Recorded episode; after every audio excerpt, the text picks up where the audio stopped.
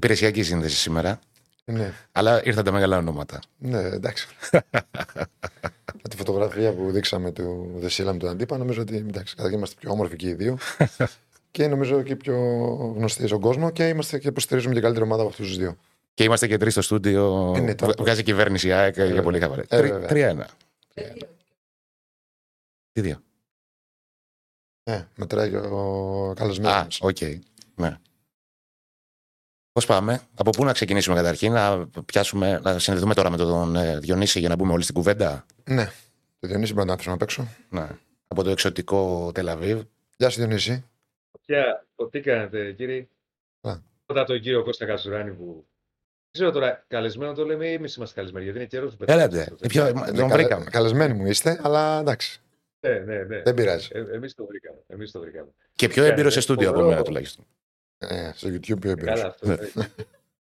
Όχι στο YouTube, γιατί έχω και δασκαλάκια εγώ. Ε, Ναι, ναι, είμαστε. Ναι. Σε στούντιο. Είσαι σε κλειστού χώρου. Εμείς είμαστε σε ανοιχτό γήπεδο. Πότε ξεκίνησες τα σκαλάκια, Όχι, είσαι και στο YouTube. Έχεις δίκιο. είδες σου τα λέω. Όχι, είναι παλιός πλέον. Ο Κώστας είναι παλιός πλέον. Δεν Ναι. είναι. Ηρακλή, τι γίνεται εκεί στο Ισραήλ; Διονύσης. Διονύσης, Ηρακλή. ο Ηρακλής θα δει μετά. Ηρακλής ακυλόξικα. Αλλά Δεν θα τον βγάλουμε Ε, τον Ηρακλή σαν και σένα. Θα βγει πιο μετά ο Ηρακλής, ώρα θα βγει. Α, θα βγει πιο μετά. Α, δεν βγαίνει σήμερα. Δεν ξέρω, γιατί έχει και την πτήση. Θα βγει, θα βγει, θα Ε, βγει. Θα βγει να πει θα ρεπορτάζ. βγει, θα βγει. Θα βγει. Πώς είναι εκεί η κατάσταση; Καλά είναι η κατάσταση. Ε, υγρασία πολύ, ρε παιδί μου. Το καταλαβαίνεις από την ώρα προσγειώνεσαι. Δηλαδή, χθες το που κατεβήκαμε από το, από το αεροπλάνο και βγήκαμε έξω, πώς να καπνίσεις; Δηλαδή, έχω και τον πόνο μου. Εγώ δεν μπορούσα να κάνω τσιγάρο. Δηλαδή, δεν μπορούσα να ρουφήξει τσιγάρο. Αλλά αυτό και ήρθε και η ομάδα όχι για να καπνίσει, αλλά για να, για να μπει στο κλίμα. Ήρθε και η ομάδα μια μέρα νωρίτερα. Δηλαδή, συνήθως ταξίδια γίνονται μια μέρα πριν το μάτς. Τώρα το πήγε ακόμη μια μέρα προ- πριν- πιο πριν ο Γιωβάνοβιτς προκειμένου Όπα. Επισύνδεση. Κάτι κόλλησε. Βλέπετε τώρα. Τώρα σε βλέπουμε, ένα και σε ακούμε. Α, ναι, Έχουμε θέμα με τη σύνδεση. Δεν βρήκε ένα ζαχαροπλαστή όπως βγήκα εγώ στην Κρήτη χθες. Καμπάνα το σήμα του λέγεται. Ιντερνετ. Ναι, ακούμε. έχει εδώ, εδώ έχει καμπάνα, δεν ξέρω τι γίνεται. Τώρα ακούγεσαι, τώρα ακούγεσαι, Διονύση, κανονικά. Ωραία, ωραία. Έλεγα λοιπόν ότι ο λόγος ήταν αυτός που ήρθε ο Παναθηναϊκός μια μέρα νωρίτερα, προκειμένου να συνηθίσουν οι παίκτες λίγο το κλίμα, την υγρασία, τις συνθήκες κτλ. Ε, είναι ένας καιρός καλοκαιρινός, όχι με μεγάλες διαφορές σχέση με την Ελλάδα, η αλήθεια είναι αυτή, αλλά καταλαβαίνεις τη διαφορά στην υγρασία, γι' αυτό και χρειάζεται λίγο προσαρμογή προκειμένου ε, να συνηθίσουν οι ποδοσφαιριστές. Τώρα από εκεί και πέρα πρέπει να περιμένουμε να δούμε. Δεν έχει ανακοινώσει. Πάντως αποστολή. λίγο, γιατί και ο Κώστας που είναι ποδοσφαιριστής, θα μα διαφωτίσεις αυτό. Ε, λίγο υπερβολικό δεν είναι. Δηλαδή φύγανε Τρίτη και θα γυρίσουν Παρασκευή, ας πούμε. Δηλαδή στο Ισραήλ παίζεις. Είναι τ- τόσο πολύ. και σε αυτή την περίοδο εννοώ οι κλιματικές Ναι. συνθήκες. Ναι, έχει πολύ υγρασία. Έχει, είναι... Καλά κάνανε καταρχήν ότι πήγανε δύο μέρες. Συνήθως, ε, κοίταξε να δεις. Ε, οι μεγάλες ομάδες στο εξωτερικό, πολλές πάνε δύο μέρες πριν. Είτε έχει υγρασία είτε όχι. Για να, Να μπουν καλύτερα στο για κλίμα. να ας μπει πούμε. καλύτερα στο κλίμα. Ε, νομίζω ότι είναι καλό αυτό. Δεν ξε- ε, Και το παραπάνω δεν ξέρω, αλλά λογικά είναι και οι πτήσεις που γυρίζουν Παρασκευή. Δεν ξέρω αν θα κάνουν προπόνηση την Παρασκευή. Εκεί. Κάνουν Παρασκευή. Αλλά αν, προπόνηση, αν, ο θα γυρίσει- Παναθηναϊκ- αν ο Παναθηναϊκός παίζει Κυριακή, νομίζω πρέπει να γίνει προπόνηση εκεί Παρασκευή, σίγουρα. Ναι, ναι. Έτσι είναι το πρόγραμμα, όπως το λέει ο Κώστας Και γι' αυτό σας έλεγα ότι δεν έχει ανακοινώσει και αποστολή και έχει πάρει όλους τους παίκτες. Ανακοινώσει την αποστολή, αλλά έχει πάρει και άλλους παίκτες γιατί πρέπει να κάνουν προπονήσεις. Αν δεν είχε ματς μετά, οκ, να κάνανε και διέτε, φαντάζομαι δηλαδή, μέρες προπόνηση μόνο τους παίκτες στο προπονητικό, αλλά εφόσον έχει ματς, δεν γίνεται. Πρέπει το πρόγραμμα να ακολουθεί. Ε, δεν ξέρω, αυτό που είπε Κώστα με τις μέρες παραπάνω. Εμείς το ζούμε, είναι σπάνιο, δεν έχει. δεν Εγώ έχουμε το. ζήσει και συχνά. Ναι, εμείς το έχουμε ζήσει. Μπενφίκα το Εμείς έκανε. στην Μπενφίκα το κάναμε συνέχεια. Ε, Το κάναμε πάντα όποια να παίζαμε και δίπλα να παίζαμε. Δηλαδή από τη Λισαβόνα πηγαίναμε δύο μέρες νωρίτερα. Όταν παίζαμε Europa League Πέμπτη. Νομίζω ότι βοηθάει. Γιατί μπαίνεις Ναι. λίγο στο κλίμα και, της, ε, και του καιρού. Αλλά και λίγο να, και το μάτι σου να μπει λίγο στην πόλη που θα παίξεις. Δεν είναι κακό. Να νιώσεις ναι. την ατμόσφαιρα εννοώ. Ναι, ναι, λίγο μια προσαρμογή. Να πας κάπου ταξίδι, ρε παιδί μου, δεν θες μια-δύο μέρες να λίγο να Να, Ναι. να μπει στο κλίμα. Φαντάζομαι να είσαι διαθλητή τώρα, ακόμη περισσότερο. Νομίζω ότι βοηθάει βάθος. πάρα πολύ και έχεις κάνεις δύο προπονήσεις εκεί. Μπορεί τη μία. Συνήθως σου δίνουν το κήπεδο να κάνεις και, τη... και την Τρίτη και την Τετάρτη. Πας Τρίτη πρωί. Εμείς συνήθως κάναμε προπόνηση και την Τρίτη και την Τετάρτη και παίζαμε την Πέμπτη. Το Europa League που ήμασταν. Ε, οπότε νομίζω ότι καλά έκανε, καλά έκανε ο Παναθηναϊκός, καλά, καλή απόφαση πήρε, νομίζω θα τον βοηθήσει. Προσπα- Απλά είναι πώς το βλέπει ο καθένας. Προσπαθώ η ώρα το λες. Θυμηθώ πότε, αν ήρθε ποτέ ομάδα στην Ελλάδα δύο μέρες πριν. Δεν το θυμάμαι. Τουλάχιστον με την ΑΕΚ που κάνω και το ρεπορτάζ, δεν το θυμάμαι. Δεν ξέρω τι να σου πω. Τώρα... Τώρα... σω εμείς έχουμε ξέρεις και Ναι, λίγο πιο εγώ- normal κλίμα σε σχέση Ναι. με άλλες χώρες όπως το Ισραήλ. Νομίζω ότι είναι και θέμα καθαρά ο σύλλογος να το αποφασίσει. Ναι, ναι. Η Μπενφίκα το αποφάσισε. Δεν πάει να πει ότι θα το κάνουν όλοι. Εγώ νομίζω ότι το κάνουν αρκετές ομάδες, αλλά δεν το Ναι, ξέρω οκ. κιόλας. Okay. Δεν είναι πάντως σε εμάς, δεν είναι συνηθισμένο, η αλήθεια είναι αυτή. Δηλαδή, να φανταστείτε εγώ τα τελευταία 2-3 χρόνια που ταξιδεύω με την ομάδα, ε, ε, όχι 9 στις 10, 9,5 στις 10 φορές, πήγα μια μέρα πριν και μετά το ματς γυρνούσαμε πίσω. Είχαμε μια διαφοροποίηση στη Μασσαλία, γυρίσαμε την επομένη αγώνα. Αλλά δεν είχαμε φύγει δύο μέρες πριν. Τώρα έγινε αυτό, αλλά είναι ο λόγος που, που εξηγήσαμε. Ναι. Ε, τώρα από εκεί και πέρα, ό,τι έχει να κάνει με τον Παναθηναϊκό, για να ολοκληρώσουμε μετά το Παναθηναϊκό και να κάνουμε και συζήτηση για τα υπόλοιπα, για τις μάχες που έχουν οι ευρωπαϊκές ομάδες και να μας τα τοπίσει έτσι, να μας δώσει και σε, να μας καταθέσει και τις απόψεις και ο Κώστας. Ε, θα δούμε για την ενδεκάδα. Νομίζω ότι δύο-τρεις αλλαγές θα τις κάνει ο Γιωβάνοβιτς. Δεν μπορώ να σας το πω ακόμα με σιγουριά γιατί έκανε χθες προπόνηση το μεσημέρι. Φύγαν όλοι, όπως σας είπα, πήρε, πήρε όλους τους παίκτες μαζί του ε, για την πτήση. Θα δούμε λίγο και σήμερα. Οι δύο-τρεις αλλαγές μπορεί να δούμε τον Βλαντένοβιτς να ξεκινάει αντί του Χουάνκαρ στο αριστερό άκρο. Εκδικεί μια θέση ο Ρούμπεν που είναι και ξεκούραστος. Είχε παίξει, είναι πιο φρέσκος, έχει περισσότερες ανάσει κτλ. Έχει ξεκουραστεί. Ε, είναι διαθέσιμοι Βαγιανίδης και Σπόραρ. Δεν θεωρώ ότι θα δούμε τον Σπόραρ βασικό. Νομίζω θα δούμε τον Ιωαννίδη βασικό και ο Σπόραρ θα έρθει από τον πάγκο. Ο Βαγιανίδης διεκδικεί μια θέση μαζί με τον Κότσιρα. Λέω διεκδικεί, θα σας το λέω με σιγουριά βασικό. Γιατί, γιατί έχει μείνει καιρό έξω το παιδί. Ένα μήνα. Οπότε έχει μείνει εκτός ρυθμού. Από την άλλη και ο Κότσιρας χρειάζεται ανάση, φαίνεται αυτό γιατί έχει παίξει συνεπόμενα παιχνίδια. Είναι κάτι το οποίο παίζεται. Να το δούμε στο, στο βασικό κλίμα. Και περισσότερα να δούμε και σήμερα να κάνει και την τελευταία προπόνηση η ομάδα εδώ στο γήπεδο για να ολοκληρώσει και την προετοιμασία της. Απέναντι σε μια ομάδα, λέω αυτό και σας δίνω πάσα, η οποία δεν είναι όπως πέρυσι. Ήταν νομίζω καλύτερη ομάδα. Έχουν φύγει κάτι παίκτες, έχει φύγει ο προπονητής που έχει πάει στον Ερυθρό Αστέρα. Ε, έχει ε, μια άλλη φιλοσοφία, όπω δείχνει να ψάχνετε. Μια ομάδα, η Μακάμπη, η οποία είναι καλή στο επιθετικό της κομμάτι, βγάζει ένταση, έχει γενικώς μια, έχει τάσεις επιθετικές, της αρέσει αυτό το παιχνίδι. Είναι και βάλωτη πίσω. Πρόσφατο μάτι στο Ισραήλ νίκησε 3-2, αυτό δείχνει νομίζω και αυτό που λέμε. Έχει αναλυθεί από τον Ιβάν Γιωβάνοβιτς το, το παιχνίδι στους ποδοσφαιριστές, θα τους δείξει και άλλα πράγματα και σήμερα. Θα δούμε αύριο τι θα κάνει ο Παναθηναϊκός. Ένα μάτι που αν το πάρει, αν καταφέρει να πάρει διπλό, που αυτός είναι και ο στόχος, θα κάνει μεγάλο βήμα νομίζω στο κομμάτι πρόκριση γιατί έχει νικήσει και τη Villarreal. Άσχετα αν είναι νωρίς.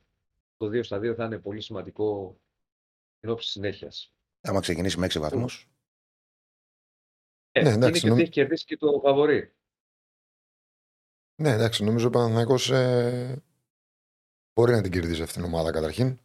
Δεν είναι μια ομάδα που, όπως είναι η Villarreal που είναι, μια ομάδα που μπορείς να πεις ότι είναι καλύτερη του Παναθηναϊκού πριν γίνουν τα μάτια εννοείται, γιατί μέσα στο μάτς ποτέ δεν ξέρεις τι θα γίνει.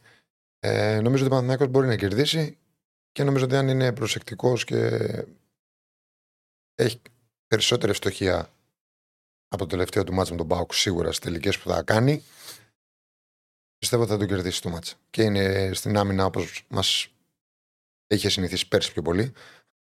Γιατί φέτος είναι λίγο. Και αυτός όπως και η Άκη δέχονται γκολ πολύ πιο εύκολα από ό,τι πέρσι και οι δύο ομάδες.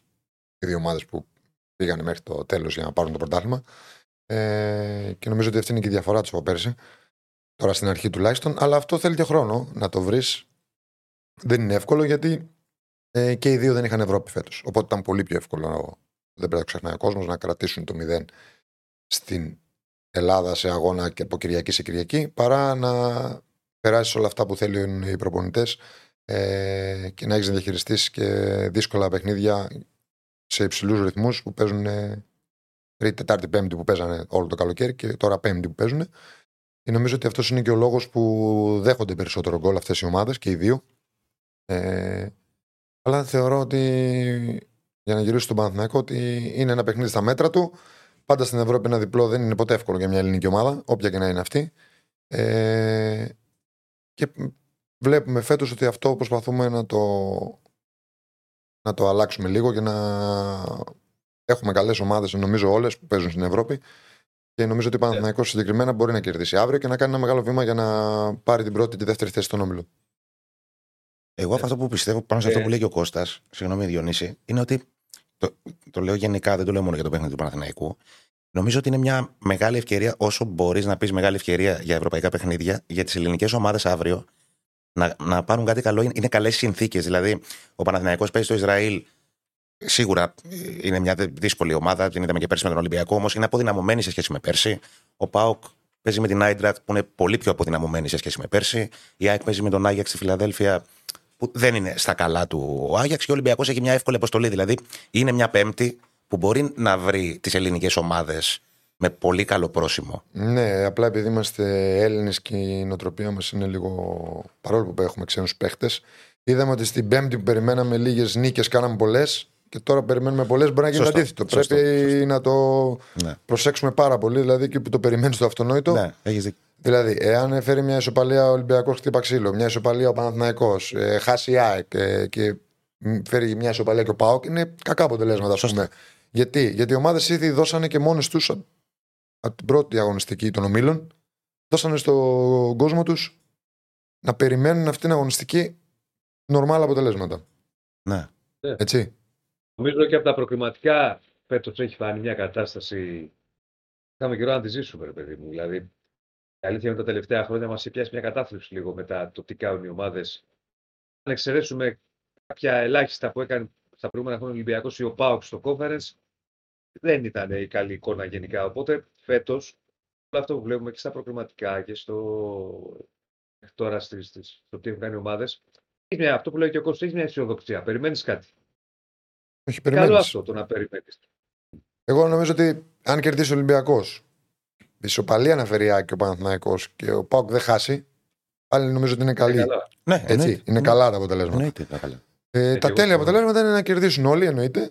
Ή τουλάχιστον να κερδίσουν οι τρεις και ο ΠΑΟΚ που έχει το πιο δύσκολο, εννοείται, στα χαρτιά πάντα όνομα να αντιμετωπίσει. Ναι. Αυτή είναι η αλήθεια, παρόλο που είναι στο conference και βλέπουμε ότι δεν υπάρχει τελικά. Οκ, μπορεί να μην είναι και οι τέσσερις ομάδες επίπεδου, γιατί οι άλλες τρεις ομάδες που έχει αντιμετωπίσει ο ΠΑΟΚ επίπεδου, αυτές που έχει αντιμετωπίσει η ΑΕΚ, ο Παναθηναϊκός ή ο Ολυμπιακός.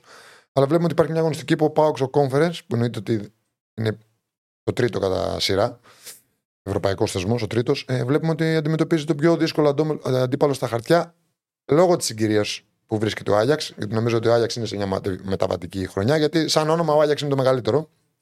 Σαν φανέλα. Ναι. Δεν το συζητάμε. Ναι. Ε, αλλά νομίζω ότι ο Άγιαξ, κατά τη γνώμη μου, είναι σε μια μεταβατική χρονιά. Που τις έχει αυτές τις χρονιές Ναι. ο Άγιαξ. Δεν θα πάει καλά.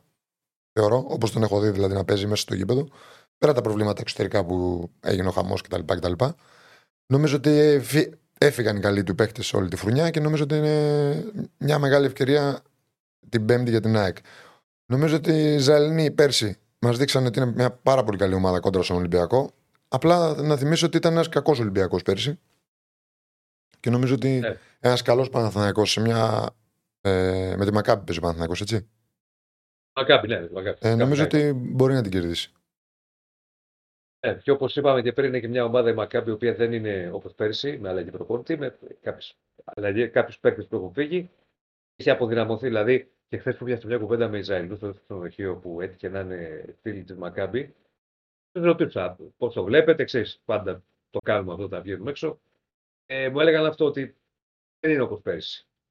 Δεν είναι όπως πέρσι. Πέρσι ήταν, ε, μου έλεγαν εξαιρετική κατά διαστήματα, φέτος δεν είναι έτσι. Να, θα δούμε. Θα δούμε. Σε ό,τι έχει να κάνει το Παναθηναϊκό, εγώ σε πρώτη φάση δεν έχω κάτι άλλο να σας. Και δύσκολη έδρα, Διονύση. Έχουν. Εκτός από πολύ καλή ομάδα πέρσι, αυτό που Είναι είχε μείνει αυτή ήταν έδρα. και μια έδρα ναι, Ναι.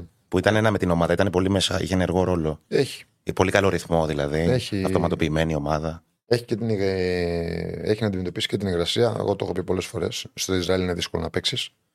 Ε, δεν, είναι, δεν είναι εύκολα τα παιχνίδια εκεί. Αλλά νομίζω ότι πλέον όλοι είναι πιο προετοιμασμένοι. Νομίζω γι' αυτό πήγαν και δύο μέρες πριν. Νομίζω ότι ο Παναθηναϊκός είναι μια καλή ομάδα φέτος που μπορεί να κάνει ωραία πράγματα στους δικούς του ρυθμούς, στους δικούς του να πάει το, παιδί, το παιχνίδι σε, Ναι. εκεί που θέλει αυτός. Η ερώτηση δική μου είναι τώρα η εξής. Και πάμε μετά και στα υπόλοιπα. Να πω καταρχάς ότι τρέ... ευχαριστούμε τον Ελευθέρη Ελευθεριάδη για τον donate. Να πούμε ότι τρέχει και ένα poll ε, για το πόσες νίκες θα κάνουν οι ελληνικές ομάδες αυτή την εβδομάδα στην Ευρώπη. Για δύο, τρεις, τέσσερις που, που θα πάμε τέλος πάντων. Να Δύο πούμε μία υπερχείμενο γιαγούρη. τώρα. Να πούμε μία γιαγούρη που είπε πριν και ο Κατσούρ. Να πούμε μία γιαγούρη. γιαγούρη, περιμένουμε λίγα να έρθουν πολλά. Ας κάνουμε τέσσερις και βλέπουμε.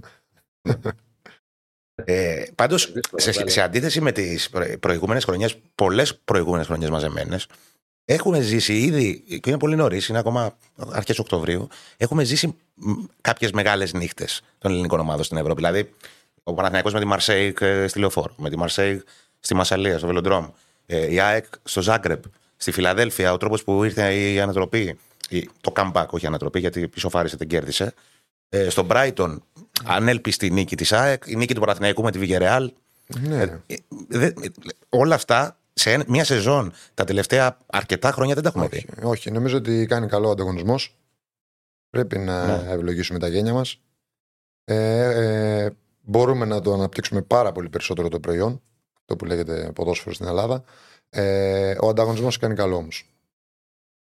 Δεν θα ασχοληθώ καν με την τοξικότητα των παραγόντων και όλα αυτά που κάνουν. Εγώ θα ασχοληθώ καθαρά με, τις- με το ποδοσφαιρικό κομμάτι και τις ομάδες. Ο ανταγωνισμός, το να έχεις τέτοια ομάδα που πάει να φτιάξει Ολυμπιακός, η ομάδα που έχει ήδη ο Παναθηναϊκός εδώ και 2,5-3 χρόνια και η ΑΕΚ δεύτερη χρονιά με τον coach Αλμέδα, ε, συν τον Μπάουκ του Λουτσέσκου, νομίζω ότι κάνει καλό και στους τέσσερις. Τραβάει μία την άλλη. Δεν, μπο- ναι, τραβάει μία την άλλη ξεκάθαρα. Και πρέπει να καταλάβουν όλοι στην Ελλάδα ότι δεν βγαίνουν τέσσερις πρωταθλητές. Ένας βγαίνει πρωταθλητής, ένας κυπελούχος. Δεν πάει να πει ότι το έχω πει πολλές φορές ότι οι άλλοι είναι για πέταμα ή τους μηδενίζουμε και τους αλλάζουμε όλους. Αν πρέπει να γίνει Έτσι. αυτό, το, κρίνει, το κρίνουν οι αρμόδιοι. Πρέπει να είναι ποδοσφαιρικοί και όχι οι παράγοντες, για μένα. Συμφωνώ. Πολύ ωραία φωτογραφία του μπάσκετ χθες με όλου του προπονητές εκεί. Το Σπανούλης, ε, παρένθεση. Εκπληκτικό. Πολύ απλό. Πρέπει να γίνει και στο ποδόσφαιρο κάποια στιγμή. Ε, την είδατε όλη τη φωτογραφία και με το Σοφοκλή μέσα ναι. και με όλους. Ε, νομίζω ότι είναι πάρα πολύ απλό το ποδόσφαιρο. Εγώ θα φέρω σαν παράδειγμα την ομάδα μου, την ΑΕΚ, η οποία έκανε πέντε χρόνια πράγματα μετά το double. Όχι, την double πήρε. Πρωτάθλημα τέλος πάντων μου πήρε. Το, Το 18 18. Ναι. το οποίο δεν έκανε τίποτα λογικό και βλέπουμε ξεκάθαρα ότι δεν έφταγαν οι παίχτε. Πρέπει να γίνει μια σωστή επιλογή προπονητών, μια επιλογή σωστή που θα πλαισιώσουν γύρω-γύρω την ομάδα ανθρώπων και συμφωνώ θα πρέπει να κάνεις να πετύχεις και τις μεταγραφές. Σε όλες τις ομάδες γίνεται αυτό έτσι. Αλλά οι μεταγραφές δεν μπορεί να βγουν όλες ποτέ. Εντάξει, αν είσαι όμως οργανωμένος σε όλα τα Αν είσαι υπόλοιπα, είναι οργανωμένος, πιο πιθανό να είναι πετύχεις πιο και τις πιθανό να μεταγραφές. βγουν και οι μεταγραφές. Ακριβώς. Και α, μάλιστα για μένα ξεκινάει τον προπονητή. Αν φέρω για παράδειγμα τον Αλμέιδα, Αποδείχθηκε. Βλέπουμε ότι δεν βλέπω εγώ να έχει κάνει μεταγραφή που δεν θα πετύχει. Δύσκολο.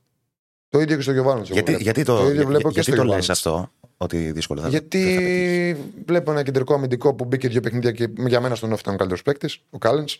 Δεν είναι σαν να παίζει την ΑΕΚ 20 χρόνια. Σημαίνει ότι ο προπονητής ξέρει τον DNA, ξέρει την ταυτότητα της ομάδας και είναι πολύ πιο εύκολο να κάνει μια επιλογή. Το ίδιο βλέπουμε και με τον Αλμέιδα. Παρόλο που ο κόσμος διαφωνεί και θα αρχίσει να λέει ότι δεν μας βγήκε ο Σπόρα, δεν μας βγήκε ο Για Βιλένα. το Γιωβάνοβιτς εννοείς. Ναι, για τον Γιωβάνοβιτς. Το ίδιο ισχύει για τον Αλμέδα. Εγώ μπλέκω τις ομάδες γιατί κινούνται επί λίγο παρόμοιες μεταγραφές. Είναι των προπονητών οι μεταγραφές. Ναι, ναι. Κυρίως. Γι' αυτό το λέω. Γιατί και η ΑΕΚ αυτό το καλοκαίρι κινήθηκε βάσει του προπονητή της. Στις μεταγραφές. Όπως γίνεται στον Παναθηναϊκό με τον Γιωβάνοβιτς. Οπότε θεωρώ ότι πρέπει να δώσεις να δώσεις χρόνο στους ποδοσφαιριστές που έρχονται. Δεν μπορεί να βγαίνει κακός ούτε ο Βιλένα, ούτε ο Σπόραρ, ούτε ο Πιζάρο, ούτε ο, ο Χ παίχτης. Πρέπει να πάρουν χρόνο οι ποδοσφαιριστές, πρέπει να το καταλάβει αυτός ο κόσμος. Γιατί θέλουν χρόνο οι καινούργιοι παίκτε να αφημιώσουν το παιχνίδι της ομάδας, να μάθουν τους συμπαίκτες τους, να μάθουν την καθημερινότητα που έχει κάθε ομάδα που ζει. Και νομίζω ότι γίνονται, κα- γίνονται πράγματα λογικά. Δεν θα βγουν όλα, θα γίνουν και λάθη. Αλλά τουλάχιστον υπάρχει μια λογική. Και στο να φέρεις αυτούς τους παίκτε και στον τρόπο που παίζουν οι ομάδες και στον τρόπο που τραβάει μια ομάδα και Ναι. γίνεται ανταγωνιστική μια ομάδα. Αν λείψει αυτό που είναι δύσκολο, η τοξικότητα που την έχουν όλοι σε μέγιστο βαθμό και τη χρησιμοποιούν αναλόγως ο καθένας την πολιτική που θέλει να κάνει, νομίζω ότι θα ανέβει και το προϊόν κι άλλο. Αυτό μου κάνει εντύπωση που δεν το καταλαβαίνουν. Γι' αυτό και θα ήθελα να υπάρχουν ακόμα πιο πολλοί ποδοσφαιρικοί και στην εθνική ομάδα άνθρωποι που που ξέρουν ότι το ποδόσφαιρο είναι, υγι... είναι υγεία και αντίπαλοι είμαστε 90 λεπτά μέσα στο γήπεδο. Μετά δεν έχουμε να χωρίσουμε κάτι. Σε πρέπει να σπρώξουμε όλοι μαζί το ελληνικό ποδόσφαιρο προς τα πάνω. Αλλιώς δεν θα πάει προς τα πάνω, θα πάει προς τα κάτω. Όπως ήταν όλα αυτά τα χρόνια που έλεγες πριν. Προς τα κάτω. Και ξαφνικά έρχεται μια χρονιά που ήταν όλοι μέσα στο πρωτάθλημα, που όλοι προσπαθούν να, σε συγκεκριμένη περίπτωση να βελτιωθούν για να φτάσουν τον πρωταθλητή. Όποιος και να ήταν, δεν έχει σημασία αν ήταν η ΑΕΚ, μπορεί να ήταν ο Παναθηναϊκός. Ναι, ναι. Ε, αυτό, είναι το, ε, αυτό λέγεται υγεία και το βλέπουμε ξεκάθαρα. Απλά πρέπει να το λέμε περισσότερο εμείς. Ε, Παναθηναϊκός. Έχασε το πρωτάθλημα για μένα γιατί δεν είχε βάθος στο ρόστερ του. Γέμισε. Άλλο αν θα βγει ή όχι. ναι, ναι. Τουλάχιστον έκανε το λογικό όμως. Έχει, έχει πλέον πάρα πολλές λύσεις. Ο Παναθηναϊκός που δεν περιμέναμε ποτέ θα ξεκινήσει χωρίς τον Μπέρεθ, ξεκίνησε και ήταν και πάρα πολύ καλός στον τέρμι με τον Μπάουκ. Όχι πάρα πολύ καλός, για μένα ήταν το καλύτερο του παιχνίδι φέτος. Ναι, με τον Πάοκ, ναι. Αν το πάω στο επιθετικό παιχνίδι τουλάχιστον. ναι. Αν το πάω ολοκληρωτικά, είχε κενά. Κενά. Κενά είχε και σε άλλα παιχνίδια. Νομίζω ότι ήταν πάρα πολύ εύστοχο ο Πάουκ. Πάνω σε αυτό που λες με την τοξικότητα τώρα- πάντως, εγώ αυτό που δεν μπορώ να καταλάβω είναι ότι. Ξέρεις τι, το πρόβλημα ποιο είναι στην Ελλάδα, όπως το καταλαβαίνω τουλάχιστον εγώ, δεν καταλαβαίνουμε ότι και ως ομάδες και ως παράγοντες και ως δημοσιογράφοι και ως και ως φίλαθλοι ότι παίζει ρόλο στο να είναι καλά η ομάδα σου, να είναι σε ένα υγιές περιβάλλον. Δηλαδή, η Brighton, αν δεν έπαιζε στην Premier League, δεν θα ήταν η Brighton, δεν θα είχε αυτή τη δυναμική που είχε και Συμφωνώ. μόλις κληρώθηκε η ΑΕΚ μαζί της, λέγαμε όλοι, Ωχ, Συμφωνώ. κατάλαβες. Ενώ τώρα τραβάει πίσω τις ομάδες όλο αυτό το πράγμα και δεν είναι υπέρ κανενός. Δεν Συμφωνώ. Είναι, είμαστε πολλά χρόνια πίσω. Πρέπει να αρχίσουμε να βλέπουμε το ποδόσφαιρο διαφορετικά. Ε, είδαμε τι έγινε τώρα με τη Λίβερπουλ. Οκ. Ναι, Άμα γινόταν εδώ, νομίζω ότι θα Α, είχαμε, πραξικό. Α, θα καλά, είχαμε χαμό. προβλήματα. θα είχαμε πάρα πολλά προβλήματα. Ναι. Που, οκ, θα γίνουν και τέτοια πράγματα. Τι να κάνουμε τώρα. Εγώ βλέπω τα τελευταία τουλάχιστον χρόνια, όσο και να θέλουν οι μεν και οι δεν να πούνε ότι αυτός ελέγχει τα πράγματα, εγώ λέω τα ελέγχει, τα έχω πει ξεκάθαρα εγώ κιόλας. Ελέγχουν και την, και την ΕΠΟ, την ελέγχουν όλα. Όποιος ομάδα, όποια ομάδα την ελέγχει, αλλά δεν βλέπεις, ε, βλέπεις, δεν βλέπεις πράγματα τραγικά. Πλέον υπάρχει βάρ, υπάρχουν ξένοι διαιτητές και ε, υπάρχει και μια ανταγωνιστικότητα και καλές ομάδες που δίνουν και θέαμα πλέον και νομίζω ότι είναι πάρα πάρα πάρα πολύ σπουδαίο να συνεχιστεί αυτό, το να είναι πάρα, πάρα πολλές ομάδες μέσα στο πρωτάθλημα, όπως έγινε πέρσι. Και να μην υπάρχει μεγάλη ένταση. Μεγάλη ένταση όχι μέσα στο παιχνίδι. Μέσα στο παιχνίδι να υπάρχει μεγάλη ένταση εκτός του, εκτός του γηπέδου, να μην υπάρχει τοξικότητα. Ε, Παράγοντες. να, παρα, να παραδεχόμαστε λίγο ε, ότι ο άλλος μπορεί να είναι καλύτερος στη συγκεκριμένη μέρα, τη συγκεκριμένη χρονιά. Δεν είναι κακό. Έτσι γίνεται. Ή πιο τυχερός ή καλύτερος. Στο τέλος κάποιος θα πάρει το πρωτάθλημα, κάποιος θα πάρει το κύπελο. Στην στην ουσία για το πρωτάθλημα μιλάμε πιο πολύ. Και το κύπελο εννοείται. Απλά το κύπελο είναι πιο λίγα παιχνίδια. Ε, νομίζω ότι το πρωτάθλημα πρέπει να αρχίσει να παίζεται μόνο μέσα στο γήπεδο, να μην ασχολούμαστε απ' έξω. Βλέπουμε διαφορετικούς πρωταθλητές, το έχω πει πάρα πολύ καιρό. Αυτά τα έξι χρόνια Σε που ελέγχει- πρωτοφανή βάθμο. που ελέγχει η ΑΕΚ και ο ΠΑΟΚ βάσει αυτά όλα που γνωρίζουμε την ΕΠΟ, την ελέγχει. Γιατί πάντα πρέπει να λέμε ότι κάποια ομάδα ελέγχει την ΕΠΟ. Αλλιώς θα πέσει το ταβάνι να μας παλακώσει. Πρέπει να πούμε κάτι. Ε, και νομίζω ότι τα πιο πολλά πρωταθλήματα στις χρονιές αυτές τα έχει πάρει ο Ολυμπιακός. Νομίζω. Ρε παιδί μου, γενικά τα τελευταία χρόνια, εγώ αυτό έλεγα και στα παιδιά μια φορά την περασμένη εβδομάδα που μιλάγαμε, δεν μπορείς να πεις ότι πήρε το πρωτάθλημα κάποια ομάδα που δεν ήταν η καλύτερη. Δηλαδή, όταν το παίρνει ο Ολυμπιακός ήταν η καλύτερη ομάδα ή ήταν πολύ κα- χειρότερη η άλλη. Όταν- δεν το λέω επειδή πήρε πέρσι το πρωτάθλημα η ΑΕΚ. Η ΑΕΚ όταν τερμάτιζε πέμπτη, δικαίως τερμάτιζε πέμπτη γιατί είχε πάρα πολύ κακή ομάδα και όλα αυτά που είπες πριν. Πάρα πολύ κακές επιλογές, ας πούμε. Ναι. Δεν βλέπω, ας πούμε, κάποια ε, επιρροή ως προς το αποτέλεσμα. Αυτό θέλω να πω. Όχι. Ο νομίζω- καλύτερος το έπαιρνε το πρωτάθλημα. Συμφωνώ μαζί σου. Ε, νομίζω γι' αυτό και είναι ωραίο και αυτό θα φέρει και κόσμο στο γήπεδο. Και οι Έλληνες ποδοσφαιριστές πιο πολύ θα φέρουν κόσμο στο γήπεδο. Αυτό είναι άλλη κουβέντα όμω. αυτό Μεγάλη, δεν μεγάλη γίνεται. κουβέντα, δεν γίνεται τώρα. Ε, νομίζω ότι γενικά είναι μια χρονιά που βλέπουμε ότι μετά τα χαστούκια που φάγανε και φτάσαμε να βγάζουμε τέσσερις ομάδες πλέον στην Ευρώπη από τη χρονιά που έρχεται. Νομίζω ότι γίνονται πιο λογικά πράγματα και οι ομάδες προσπαθούν να ασχοληθούν πιο πολύ με το ποδοσφαιρικό. Πρέπει να ασχοληθούν τελείως με το ποδοσφαιρικό γιατί θα πετύχουν πράγματα και θα έχουν και έσοδα που δεν μπορούν να φανταστούν ότι θα μπορούσαν να τα έχουν. Αυτό μου κάνει εντύπωση ότι οι άνθρωποι τέτοιοι δεν το γνωρίζουν. Μάλλον το γνωρίζουν, αλλά κάτι άλλο συμβαίνει, κάποια άλλα συμφέροντα υπάρχουν και ασχολούμαστε με την τοξικότητα. Πάντως να πω και εγώ κάτι, γιατί είναι ωραία κουβέντα αυτή. Συμφωνώ σε πολλά με τον Κώστα. Εγώ θα σταθώ σε αυτό που είπε περί αποφάσεων ποδοσφαίρα ανθρώπων ή παραγόντων. Είναι όλοι παράγοντες, μην τους βάλουμε σε αμφιβάλλη. Προφανώς είναι και κάποιοι οι οποίοι δεν το κατέχουν το αντικείμενο. Και ε, όταν, αυτό που είπε, ότι όταν μπαίνουν άνθρωποι του ποδοσφαίρου και είναι αυτοί οι οποίοι παίρνουν τις αποφάσεις, βλέπει Αλμέιδα, βλέπει Γιωβάνοβιτς για παράδειγμα σε και Παναθηναϊκό, βλέπεις και τα αποτέλεσματα. Όταν υπάρχουν στις ομάδες άνθρωποι οι οποίοι δεν το κατέχουν το αντικείμενο, παίρνουν αυτές τις αποφάσεις, θα του θυμίσω όπως είχε πει για τον Παναθηναϊκό, ε, ε, εκεί υπάρχουν θέματα. Έτσι. Εκεί υπάρχουν προβλήματα. Και δυστυχώς πάμε σε άλλες καταστάσεις. Το ένα πρόβλημα φέρνει το άλλο και οι ομάδες κατρακυλούν και ψάχνουμε να βρούμε άλλες καταστάσεις μετά. Χωρί αυτό να σημαίνει ότι στο ελληνικό ποδόσφαιρο δεν υπάρχει. Επειδή είναι προέκταση κοινωνίας. Όπως και η κοινωνία έχουμε να κάνουμε με κάθε καρδιά συγχαρητή, προφανώς αυτό υπάρχει στο ποδόσφαιρο. Αλλά είναι αυτό, νομίζω, εκεί πρέπει να σταθούμε στο πόσο σημαντικό είναι αυτό που είπε ότι όταν ποδοσφαιράνθρωποι, άνθρωποι δηλαδή που κατέχουν το αντικείμενο, που έχουν φάει τη ζωή τους εκεί από παιδιά, παίρνουν αποφάσεις και έχουν σημαντικές θέσεις, το πιθανότερο δεν σου μπορεί να σου εγγυηθεί κάποιος την επιτυχία, ζωή είναι μπορεί και να αποτύχεις. Αλλά θα έχει μια λογική αυτό που κάνεις. Θα πας μια λογική στο να πετύχεις. Έτσι. Νομίζω ότι είναι τόσο απλό, αλλά καμιά φορά εμείς το κάνουμε λίγο σύνθετο. Θέλω να ρωτήσω και κάτι εγώ τον Κώστα. Να ρωτήσω και κάτι τον Κώστα πριν πάμε και στα υπόλοιπα. Αν δεν έχει κάτι ο Διονύσα για τον Παναθηναϊκό, πάμε και στην ΑΕΚ ε, και στον Ολυμπιακό πιο μετά. Είπες κάτι για τους Έλληνες παίχτε. Καταρχήν στο δίνω ότι είσαι ο μόνος που έβλεπε κάτι στο Σβάρνα που δεν το έβλεπε κανείς. Δηλαδή, ούτε εγώ το έβλεπα. Δεν... Κοίταξε, να, πω... κοίταξε να δεις. Ναι. Ε, καταρχήν να ξεκινήσουμε ότι ο Έλληνας παίκτης έχει ταλέντο. Πού το Ωραία. στηρίζω. Ότι ο Έλληνας παίκτης δεν έχει καμία. Δεν έχουμε υποδομές. Ε, δεν, είμαστε, δεν του δίνουμε κάτι στις ηλικίες που πρέπει για να αναπτυχθεί σωστά. Παρ' όλα αυτά πήρε ένα γύρο. Όλες οι πορείες των ελληνικών ομάδων, οι τελευταίες στην Ευρώπη είναι με Έλληνες μέσα. Εχθές είχε 2 Οκτωβρίου άκρη, έπαιζαν 10 Έλληνες. Ναι. Του Παναθηναϊκού δεν χρειάζεται να θυμίσω τόσες επιτυχίες με Έλληνες. Του Ολυμπιακού το ίδιο. Σωστά. Ε, άρα, για τον Έλληνα είναι διπλάσιο το, η δυσκολία. Γιατί δεν, έχουμε, δεν τον στηρίζουμε στην ηλικία που πρέπει, ώστε να αναπτυχθεί όπως πρέπει και να γίνει ένας έτοιμος ποδοσφαιστή για τις μεγάλες ομάδες. Άρα, για να έχουμε και τόσες επιτυχίες αναδιαστήματα, σημαίνει ότι έχει υπάρχει το ταλέντο. Γι' αυτό το λέω. Έτσι. Δεν δουλεύονται όμως σωστά, υπάρχει πρόβλημα στις υποδομές. Ναι, υπάρχει, κάτι, κάτι γίνεται. υπάρχει πρόβλημα έτσι κι αλλιώς. Ε, αλλά νομίζω. ότι... αυτό το λέμε χρόνια και δεν το φτιάχνουμε. Εμένα ναι, αυτό, αυτή είναι η απορία. Γιατί δεν υπάρχει ούτε, εκεί, δεν υπάρχει ούτε εκεί τεχνογνωσία. Εμένα η πορεία μου είναι η εξής. Ε, Είπες πριν για τις σεζόν τη καλές του Παραθυναϊκού, τις μεγάλες πορείες στην Ευρώπη, της ΑΕΚ με τη Ρεάλ και αυτά και με τον Ολυμπιακού, την πορεία του 99 πιο πολύ. Ναι, ναι, ναι. Που πήγε στου 8 του Champions League, μια ανάσα από τους 4. Κατά την ταπεινή μου άποψη, δεν έχουν σχέση οι, οι φουρνιές οι τωρινές με τις τότε. Ε, ε, σε προσωπικότητα τουλάχιστον τότε είχαν κάτι προσωπικότητες βαρέων βαρών Έλληνες παίχτε, μπαρουτοκαπνισμένοι. σω αυτό να οφείλεται στο ότι παίζανε πολύ, ότι πέραν ευκαιρίες και κατάφεραν να ψηθούν. Και τώρα δεν ψήνονται πολλοί Έλληνες παίκτες. Όμως υπάρχει μια διαφορά του τώρα με του τότε, ως προς τις φουρνιές σου ξανά. Ναι, να σου πω γιατί, γιατί θα διαφωνήσω. Ναι. Γιατί ψωνίζανε από τις επαρχιακές ομάδες, τότε οι ελληνικές ομάδες, τώρα δεν ψωνίζουν. Δεν το βλέπουμε να ψωνίζουν, ενώ υπάρχουν ποδοσφαιριστές.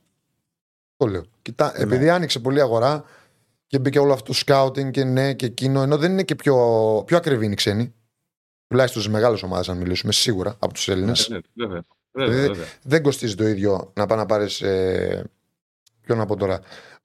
Αναπληρωματικό, ας πούμε, αναπληρωματικός εισαγωγικά δεν έχει ο Αλμέδα, δεν έχει αναπληρωματικός, θα πούμε πιο κάτω. Ναι, ναι. Να πάρεις τον Μπον σε δεύτερο πίσω από τον Λιβάη, παρά να, να έπαιρνε από το Λεβαδιακό τον Ιωαννίδη. Ναι. Θέλει και αυτό τεχνογνωσία στο να διακρίνεις το ταλέντο που είπες πριν για τον Σβάρνα. Θέλεις ανθρώπους σοβαρούς και όχι να τους κρίνεις ένα χρόνο, να μπορούν να εκτενίζουν την αγορά και να δουν αν υπάρχει.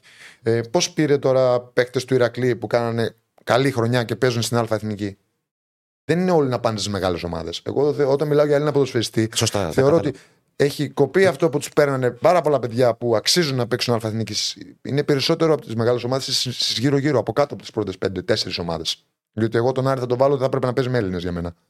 Δεν μπορούν να ψωνίσουν οι τέσσερι μεγάλοι. Κόψανε από κάτω, έχουν σχεδόν όλοι ξένους. Δεν θέλω να δικήσω κανέναν, αλλά είναι λίγοι οι Έλληνες. Γενικά και για αυτούς που βάζουν Έλληνες. Για π.χ. Ναι. Και έρχονται αυτό που λέω εγώ να το δείξουν οι Σέρες. Που παίζουν σχεδόν με την ομάδα της Β' Εθνικής. Λίγες μεταγραφές έχουν κάνει. Με, όχι με, όχι με τους παίκτες της Β' Εθνικής, αλλά στρίζουν πάρα πολλούς Έλληνες.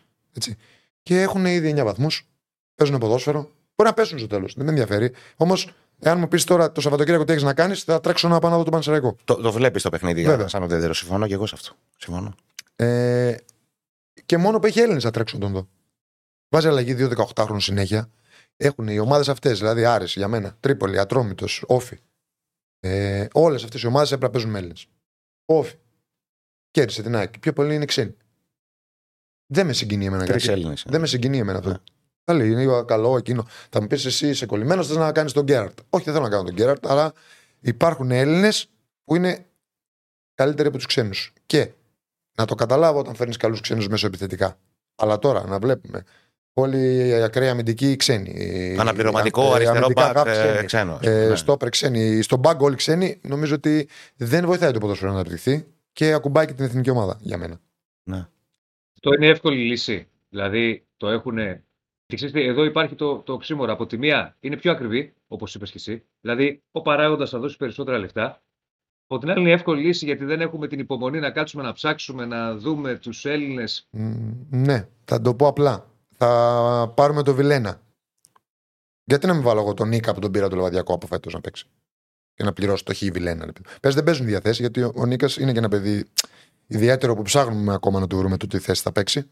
Το άκρη, τι ακριβώς. Ναι, σε- ειδικά σε μεγάλη ομάδα. Αυτόν έφερα απλά σαν παράδειγμα Γιατί τον ο έχει πάρει Βελένα είναι πιο Παναθηναϊκός. έμπειρος, έχει παίξει σε υψηλό επίπεδο. Μπράβο, άρα κοιτάμε το τώρα και όχι το μετά.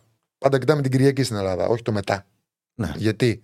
Ε, Πώς να σου το πω, έχουν παραδείγματα γιατί να μην παίξει τώρα ο, να έπαιζε ο Σβάρνας και να έπαιζε ο Χι Κάλεν που τον πληρώνουμε.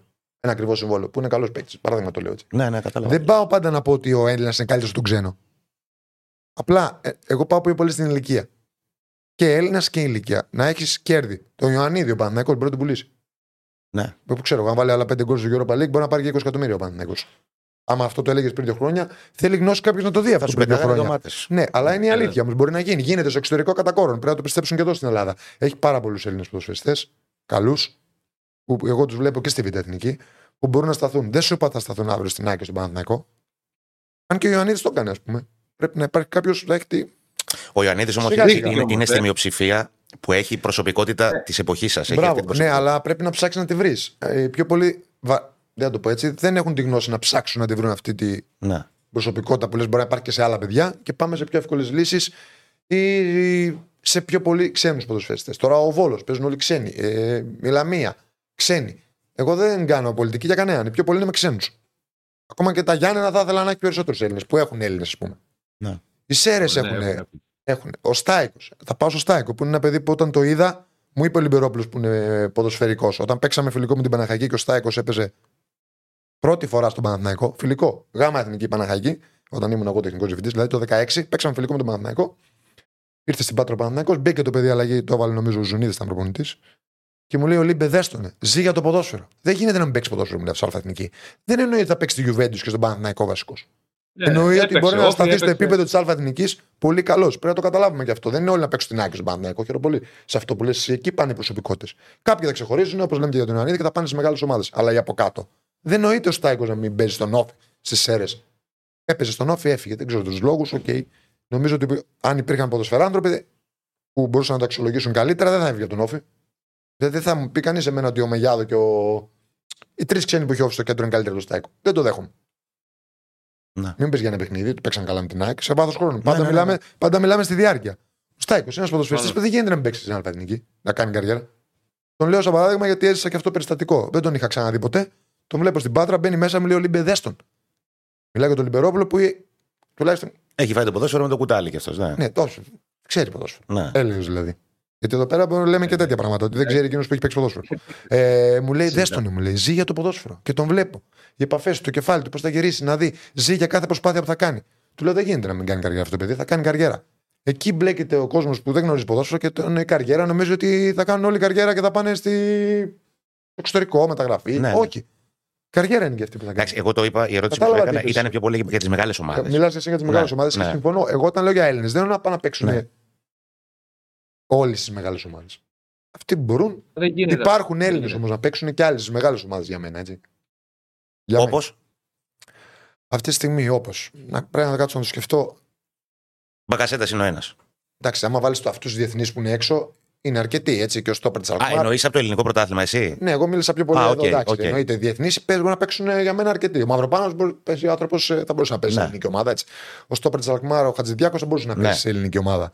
Εντάξει, από την εθνική ομάδα διεθνείς όλοι θα μπορούσαν να, Ναι, να σωστά. έχουν θέσεις στις μεγάλες ομάδες πιο πολύ. Έτσι. Ο Τζόλι. Μα το δύσκολο είναι να, το δύσκολο Από το είναι να ελληνικό βρεις πρωτάθλημα από κάτω αυτό. Από το ελληνικό πρωτάθλημα είναι. Εντάξει, αυτό τώρα για να σου απαντήσω πρέπει να το δω λίγο πιο πολύ Ναι. για να διαλέξει. Δεν θα είναι 100 εκεί. Ναι. Εκεί θα είναι τρεις. Υπάρχουν όμως για μένα. Που δεν μπορεί να το δεις τώρα. Θα είναι τρεις μαζί Κώστα, αλλά θα πάει και θα. Δεν μπορεί, να το- δεν μπορεί να το δεις τώρα. Ούτε τον Ιωαννίδη δεν τον πήρε ο Παναθηναϊκός, ε, θα έλεγε κάποιος. Εμείς μπορούσαμε να δούμε την εξέλιξη που θα έχει. Φαινόταν στοιχεία του. Εγώ μπορώ να σου πω τα στοιχεία που έχει. Ναι, ναι. Την εξέλιξη είναι και αυτοί που είναι μέσα στην ομάδα πώς θα τον εξελίξουν. Έτσι. Εγώ, αν, αν κάτσω και Ο εδώ Γκου- και ο μου- την Γκούρας- άλλη φορά που θα έρθω, θα σου πω ότι αυτοί οι τρεις ποδοσφαιριστές που παίζουν σε μικρότερες ομάδες, τα Γιάννα, η Τρίπολη, ξέρω εγώ, έχουν στοιχεία. Είναι και η ηλικία. Ο δεν Γκούρας- βάζουν και σε ηλικία για να Είναι- σου δώσουν. ναι, ναι. Θα σου πω τον Καραχάλιο. Αν ήταν 20 χρονών, θα σου έλεγα παίζει σε μεγάλη ομάδα άνετα. Δεν είναι 20 όμως. Έχει φτάσει πόσο, 27, 26, πόσο είναι το παιδί. Ξέρω. Κάπου εκεί είναι. Ο Βούρο είναι μια περίπτωση που. Εντάξει, Και έχουν περάσει αυτός- λίγο και τα χρόνια. δεν- Και αυτός είναι 20. μεγάλος. Πάει και με την ηλικία. Είναι ενώ μεγάλος, για- αλλά δεν θα μπορούσε να πάρει την ευκαιρία νωρίτερα. Μια ομάδα Ναι. να τον δει να του πει: Έλα εδώ, από το να έχω τρίτο στόπερ και να εξελιχθεί ένα ξένο, να έχω εσένα. Αυτό σου λέω. Υπάρχουν πολλοί... Καλά, να ψάξω τέτοιους που έχουν φτάσει τώρα 27-28, θα βρούμε τουλάχιστον 5-6 που παίζουν σε τέτοιες ομάδες.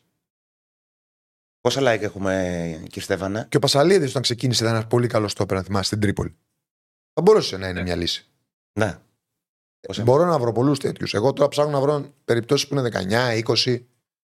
Ο Άλεξιτς. Α, ρε, Εγώ το σίγουρα. λέω. Ο Άλεξιτς δεν είναι μεγάλο. Είναι Μασαραϊκού. μικρός. Ο- Ναι, δεν είναι Έλληνας. Εγώ πάω και με τις ηλικίες. Ο Άλεξιτς είναι ένα παιδί που πρέπει να ασχοληθούν με μεγάλες ομάδες. Για μένα. Ναι. Από αυτό το λίγο που έχω δει, έτσι. Ε, Πάντως είναι πολύ ωραία συζήτηση αυτή πραγματικά. Για να την κάνουμε ώρες. Εδώ πάντως κολλάει το εξής. Λες, ταλέντα υπάρχουν. Και υπάρχουν πολλά. Δηλαδή δεν είναι στο DNA ξέρω, εγώ, του Πορτογάλου ή του Ισπανού και όχι του Έλληνα να είναι Ακριβώς. καλύτερος παίκτης. Ακριβώς. Ταλέντο υπάρχει. Το θέμα είναι να βρεις το ταλέντο εσύ ως κατσουράνης, ως ποδοσφαιράνθρωπος να διακρίνει το ταλέντο ή να διακρίνεις την προοπτική. Και νομίζω εγώ είναι το δεύτερο. Επειδή είναι πολλά τα ταλέντα, να διακρίνεις τι προοπτική έχει αυτό το παιδί. Εκεί είναι το δύσκολο. Ναι, συμφωνώ. Συμφωνώ. Ταλέντο υπάρχει, το βλέπω και εγώ στην Ακαδημία μου. Υπάρχουν παιδιά που έχουν ταλέντο. Ξέρουν ποδόσφαιρο. Κύριε Στέφανε, τι γίνεται, αγόρι μου; Έχουμε 210 likes, σε κάτι λιγότερο από χίλιους που παρακολουθούν αυτή τη στιγμή την εκπομπή. Παιδιά, πάμε να ανεβάσουμε τα like. Έχουμε φέρει Κώστα Κατσουράνη Φορτσάρετε, στην φορτσάρετε, εκπομπή. φορτσάρετε. Δεν είναι δυνατόν Απλά τώρα, μηνύματα. 210. Κύριε Στέφανε, πώς βλέπεις. Ο Τελάλης που βγαίνει στο τέτοιο παλιατζής. Με το μικρόφωνο. Έχουν Έχει φτάσει τους και άρε- full- Έχουν φτάσει και full ερωτήσεις για Κώστα Κατσουράνη. Όπως γράφει το μήνυμα, γιατί Ναι, ο ναι. Κότσερα, ο Κότσερας πήγε μικρό στον Πάο. Θα μπορούσε να έχει πάει μικρότερος. Καλά, ο Κότσερας έπαιξε σε επαγγελματικό επίπεδο σε μεγάλη ηλικία κιόλας. Έπαιζε σε, σε χαμηλές κατηγορίες το παιδί. Εντάξει, θα μπορούσαν όμως κάποιοι να τον έχουν δει. Αυτό εννοώ. Σίγουρα, Πρέπει σίγουρα, να ασχοληθούν σίγουρα. περισσότερο.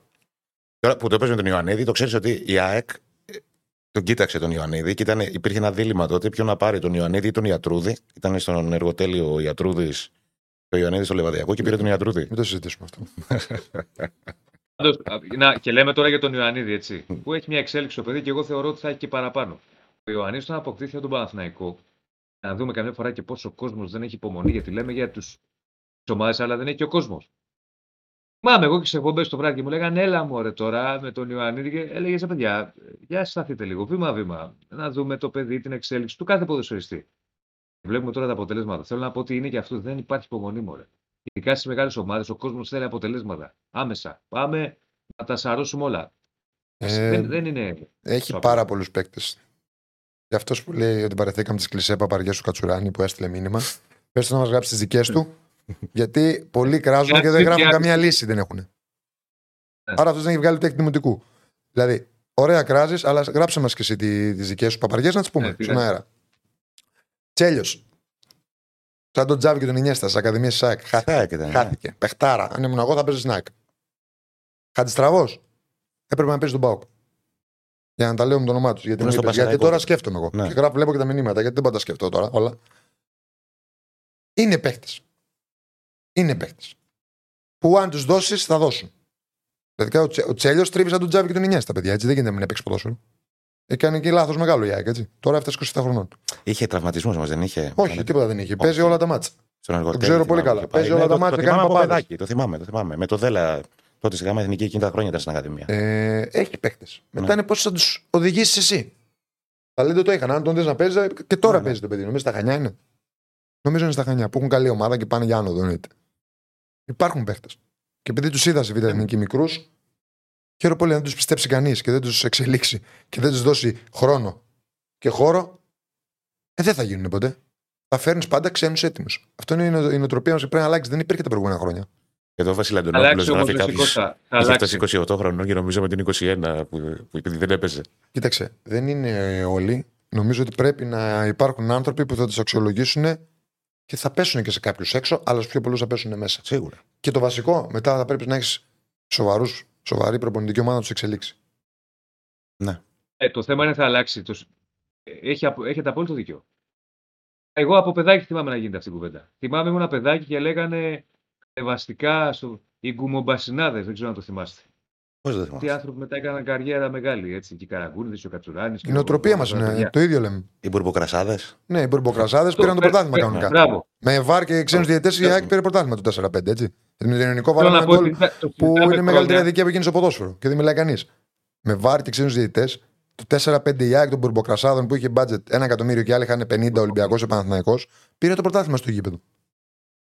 Γιατί ούτε με αυτό ασχολείται κανείς, γιατί λέμε μόνο για το Βάλεν και για την ΑΕΚ. Δεν το λέω επειδή έπαιζα εγώ. Απλά το λέω γιατί η ΑΕΚ έχει τεράστια διαφορά. Δηλαδή, οι... φώναζαν Ολυμπιακή ρίμπο και εμείς φώναζαν μπουρμπο. Αυτή είναι η αλήθεια. Έτσι. Κι όμως Ναι, στο το γήπεδο, κατάλαβα. άμα έχεις έναν προπονητή και, και ορκισμένους παίκτες, γιατί ο Σάντος έχει πολλά κοινά με τον Αλμέδα για μένα. Άσχετα που εδώ στην Ελλάδα είναι άσχετοι και λένε ότι ο Σάντος έπαιζε αμυντικά και ο Αλμέδα έπαιζε επιθετικά. Και ο Σάντος με αυτούς τους παίκτες επιθετικά θα έπαιζε, έτσι απλά να το πω. Ο Σάντος την πρώτη φορά που ήρθε. Επιθετικά που είχε το, έπαιζε, ήταν έπαιζε. φωτιά και λάβρα. Ακριβώς. Ε, νομίζω ότι πρέπει Έχει γενικά παίκτες ε, να, να βάλουμε Έλληνες ποδοσφαιριστές. Για να μην το πάω αλλού. Πάντως τώρα που το είπες για την ομάδα εκείνη, ήταν- ήταν φαινόμενο Και η εκείνη ομάδα ήταν ορκισμένη. Κανονικά Ναι. βγήκαμε και δεύτερη, αλλά ο Βασάρα δεν μας έδωσε και το πέναντι του Μπούρμπο στη λεωφόρο, βγήκαμε και τρίτη τελικά. Ισχύει ο αστικός μύθος ότι τότε είχε μάθει ο Μπρούνο Άλβες να λέει στα ελληνικά. Ναι, ρε, όλα τα βυζί ήξερε. μπάλα. Όλα τα Να ήξερε. βγάλει βυζί μπάλα. Όλα τα έξω. ο Μπρούνο ήταν θεός, φίλε. Και ο Σουνσάου και ο Μπρούνο ήταν τα παιδιά που μας δώσαν την περισσότερη έθιση. έθιση. Καταρχήν ήταν ε, τελευταία στιγμή παίκτες, γιατί είχαμε ένα ρόστερ. Ε, Είσαστε μόνο εσύ, ο, Κα- ο Λιμπερόπουλος. ήμασταν, αλλά ήταν. Έναν άξονα καλό είχε δηλαδή η ΑΕΚ στην Ε, ουσία. Δεν είχε κάτι. Εντάξει, είχαμε τον Κωστένογλου, Ο Κόντι. Ο Ναι. τον Κόντις Τέρι ήταν- Κωνσταντινίδη, ο τον Κόντις Χρήστο Κόντι. Ο Χρήστος Κόντι ήταν ο καλύτερος μας παίκτης σχεδόν. Ναι. Ε, ήταν Εργάτης, πολλούς. ε, εργάτης. Ε, ναι. Ρε παιδί μου, ήταν μια ομάδα α, αντιστάρ όμως και σε φάση ότι πάμε να βοηθήσουμε παιδιά να κρατηθεί Ναι. η ομάδα και βλέπουμε Ε, από ναι. του χρόνου. Ο Πέτκο, ο Φορούσεφ, ε, ο Ναι. Μπούρμπο, ο Κρασάς, ο Καπάντε, ο Μπρούνο Ασουνσάου. Ε, αυτοί ήμασταν. Ο Τόσκας έπαιζε φαντάσου, ο Τσεβάς. Ναι, το θυμάμαι. παιδιά της Ακαδημίας παίζανε αρκετά μάτς παίξανε. Ο Γεωργέα, Ναι. ο Κάπος. Το Χιώτη και το Μιχαηλίδη τέρμα είχαμε και τον Αραμπατζή νομίζω. Ήταν ο κάπω και τότε. Ήταν, ναι, είχε μείνει μέχρι που έφυγε. Είδες όμως καμιά Εντάξει, φορά Ήταν ειδική περίπτωση. το, το κλίμα στην ομάδα να έχεις κα, κα, κάποιους καλούς παίκτες και να έχεις ένα προπονητή που μπορεί να εμπνεύσει όλο το υπόλοιπο γκρουπ να είναι συστρατευμένο Ναι. και πίστη από τον κόσμο, καλή διάθεση. Γιατί εντάξει, τώρα αυτό που έζησε η ΑΕΚ τότε, μόνο με Εντάξει. τη Φιλαδέλφια συγκρίνεται, σαν Ναι, ατμόσφαιρα. εντάξει, αν είχαμε και τη Φιλαδέλφια τότε, νομίζω θα παίρναμε το το πέραμε πράγμα. ε, ο Σοάρες που βλέπεις τότε είναι ένα, Ναι. άλλο- ένα άλλο ωραίο παράδειγμα που ήρθε μεγάλος μεταγραφής σε μεγάλη ομάδα. Τη μέρα που πήρε ο Ολυμπιακό στο Ριβάλτο, η ΑΕΚ έπαιρνε το, το, Το Σοάρες. Σοάρες. που έπαιζε στον Όφη, Καλαμάτα, δεν είχε ασχοληθεί πολύ μεγάλη. Τον πήρε η Άκη καλά ότι δεν έχουμε λεφτά. Να πάρουμε έναν από εδώ. Βλέπεις, είναι αυτό που σου λέω. Είναι ένας παίξει που μπορούσε να παίξει σε μεγάλη ομάδα. Ναι. Θα το Μάλμπασα όμως δεν έχει. Ο Μάλμπα ήταν την Ήρθε το επόμενη Γε- χρονιά. Όχι, ρε, εκείνη. την Ήρθε το, επόμενη. το Γενάρη ήρθε. Το Γενάρη, Κώστα. Yes. Το Γενάρη, το Γενάρη. Ήρθε Πήραμε το και Γενάρη. Μάλμπασα και Βλάνταν και Ζούλιο. Ναι, Μπορεί, Ναι. μπορεί να έχεις δίκιο. είδες τον Τέμι. Πρόεδρα. Πάντως θα, θα άλλαζε ε, ε, την ιστορία και με το πρωτάθλημα αν το παίρνει η ΑΕΚ. Το 4-5. Ναι, Ναι, θα άλλαζε πάρα πολύ το ποδόσφαιρο. θα άλλαζε πολύ. Εντάξει. Θα άλλαζε και η ιστορία της ΑΕΚ. Και η ιστορία της ΑΕΚ θα ήταν και ποδοσφαιρικά, θα ήταν η επιβράβευση ενός project, ρε παιδί μου, με ποδοσφαιρίλα. Μέσα ήταν όλοι ποδοσφαιρικοί, ε, χαμηλούς τόνους. Πολύ χαμηλό budget. Πολύ χαμηλό budget. Εκείνη τη χρονιά, γιατί μετά ανέβηκε το budget. Ναι, αλλά δεν έφτασε στους άλλους δύο, τους έφτανε Όχι, μπορεί να φτάσει τότε, εκείνα τα χρόνια κιόλας. Εντάξει, νομίζω ήταν ωραίες ε, χρονιές. Ε, που τουλάχιστον ε, τιμήσαμε τη φανέλα και παρόλο που ήταν δύσκολα τα πράγματα, η ΑΕΚ πρωταγωνιστούσε και ήταν ανταγωνιστική. Έτσι που δεν ήταν εύκολο. Ναι. Η, ε, δεύτερη ήταν σταθερά, δεν ήταν. Ε, μέσα στη μέσα στην τριάδα ήμασταν γιατί και, ο- και ο Παναναναϊκός είχε τότε μεγάλο μπάτζετ. Ο Παναναναϊκός πήρε τον Κονσεσά και τον Μπίσκαν την επόμενη χρονιά, φαντάσου. Που ένας έπεσε στη Λίβερ, που άλλος έπεσε στη Ναι. Ρεάλ. Ναι. Άρα στο Μερέντε, 39 τρομερή δεν ήταν επιτυχία. εκείνη την χρονιά που λέει ένα φίλος. Ειδικά ο Κονσεϊσάου ήταν τρομερή επιτυχία. του, Εντάξει, ρε δηλαδή. φίλε, οκ, σαν μεταγραφές όμως έχουν Ε, ναι. λογική. Κατάλαβες. Ήταν Αν, μεγάλες. αν θα σου Ήταν βγει ή μεγάλες. όχι Απλά είναι άλλο δεν- θέμα. Δεν βγήκε, όχι. Δεν βγήκα.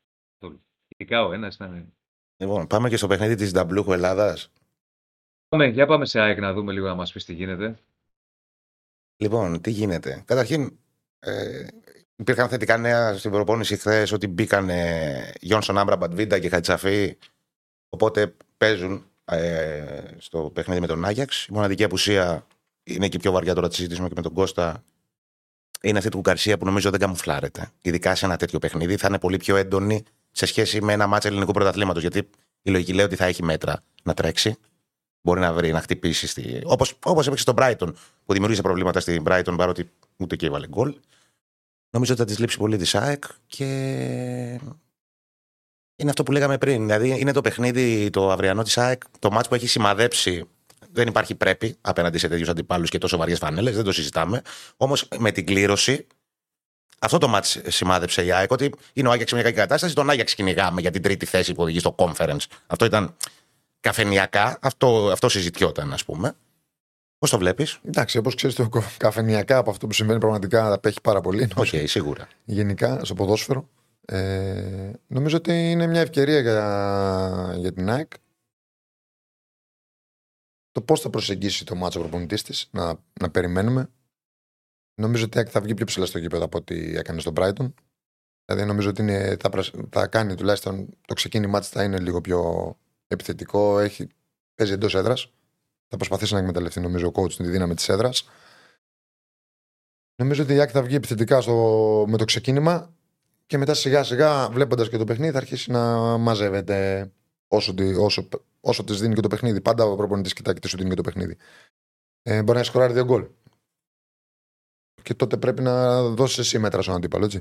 Νομίζω ότι η ΑΕΚ γενικά είναι σε καλή κατάσταση. Σε- Όλο το ξεκίνημα εννοώ. Έχασε το τελευταίο μάτι με τον Όφη. Ε, καλό ήταν που συνέβη και αυτό πρώτη φορά το η ΑΕΚ να μην είναι καλή. Γιατί σίγουρα θα έρθει και μια κρε- κακή βραδιά. Και αξίζουν συγχαρητήρια και στον Όφη. Ε, η εικόνα της ήταν προβλημάτισσα γιατί πρώτη φορά επί καιρούς Αλμέιδα όντως ε, ε, είδαμε μια τέτοια εικόνα της ΑΕΚ να μην μπορεί να δημιουργήσει ευκαιρίες. Ε, αυτό το πιστώνεται και νομίζω και ο προπονητής του Όφη και η ομάδα του Όφη. Αλλά νομίζω ότι έχει ξεκάθαρη εξήγηση. Σε αυτό το παιχνίδι ο Όφη ήταν η ΑΕΚ. Ναι, Δηλαδή ο Όφη είχε περισσότερη ενέργεια, περισσότερα τρεξίματα, κέρδισε όλες τις μονομαχίες. Άρα εγκλώβησε παντού την ΑΕΚ σε όλα τα μέρη του γηπέδου. Άρα ήταν πολύ λογικό η ΑΕΚ να μην κάνει ευκαιρίες. Και ο Όφη να έχει τον έλεγχο του αγώνα, να μείνετε καλά. Και όταν την- η, Μπα- η ΑΕΚ πολύ λίγο κατάφερε να κλείσει τον Όφη και να γυρίζει γύρω-γύρω την περιοχή και να ε, μην έχει καλές επιλογές. Γιατί δεν ήταν σε καλή βραδιά γενικά και γενικά οι παίκτες ΣΑΚ, δηλαδή εκτός από τους δύο στόπερ, δεν νομίζω ότι υπάρχει κάποιος άλλος που ξεχώρισε. Και όταν σε ένα εκτός έδρας παιχνίδι με τον Όφη είναι οι καλύτερους παίκτες είναι οι δύο σου κεντρικοί αμυντικοί, νομίζω ότι μοιραία χάνεις και εύκολα 2-0. Ε, δεν, ήταν, δεν, είχε, δεν βρήκε λύση ποτέ απέναντι και στην πεντάδα που είχε Όφη όταν ήταν σε χαμηλά μέτρα στο, κοντά στο τέρμα του. Δεν βρήκε λύση η ΑΕΚ ποτέ.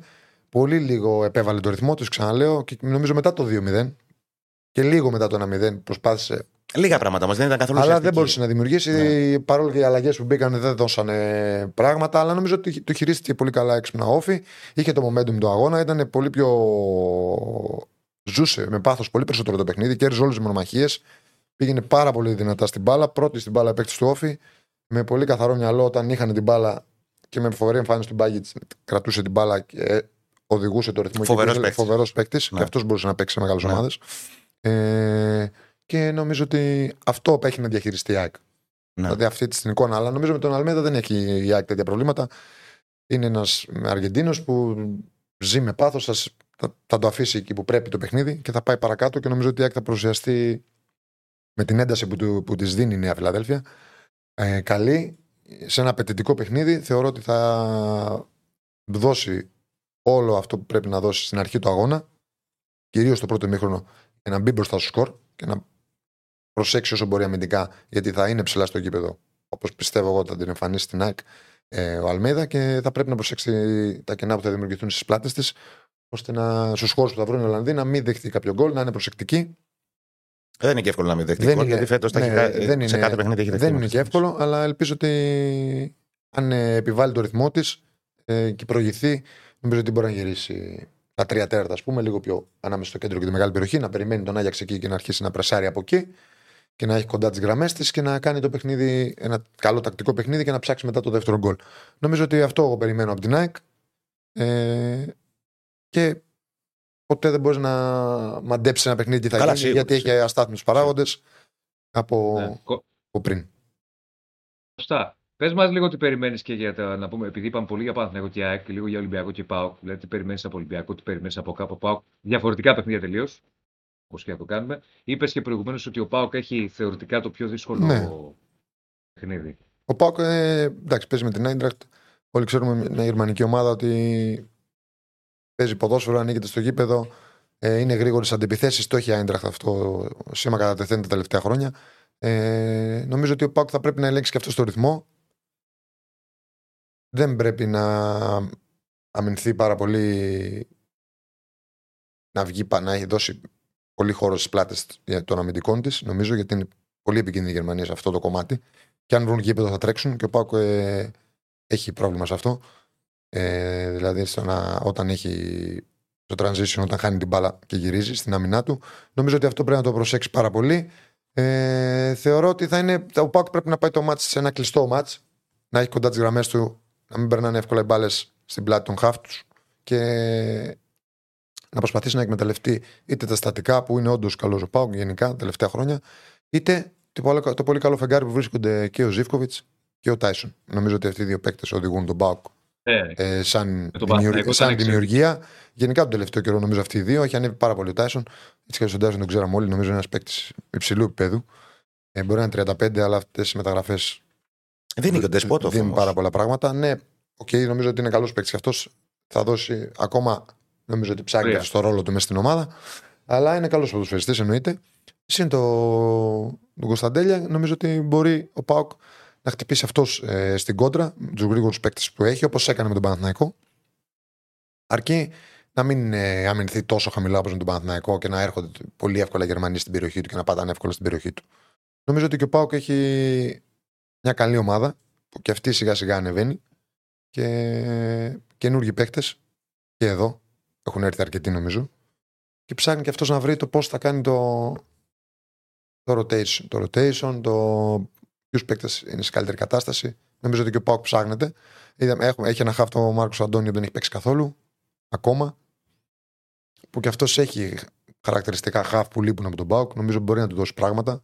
Είναι καλός χειριστής της μπάλας ε, και μπορεί να τρέξει και μέτρα με την μπάλα.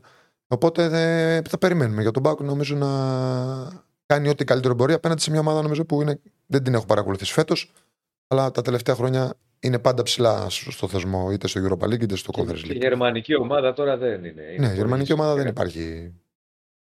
Και η Freiburg που δεν ξεκίνησε, στα, δεν έχει ξεκινήσει πάρα πολύ καλά στη Γερμανία, είδαμε ότι είναι μια ομάδα που ξέρει τι θέλει μέσα στο γήπεδο και πώς μπορεί να το πάρει.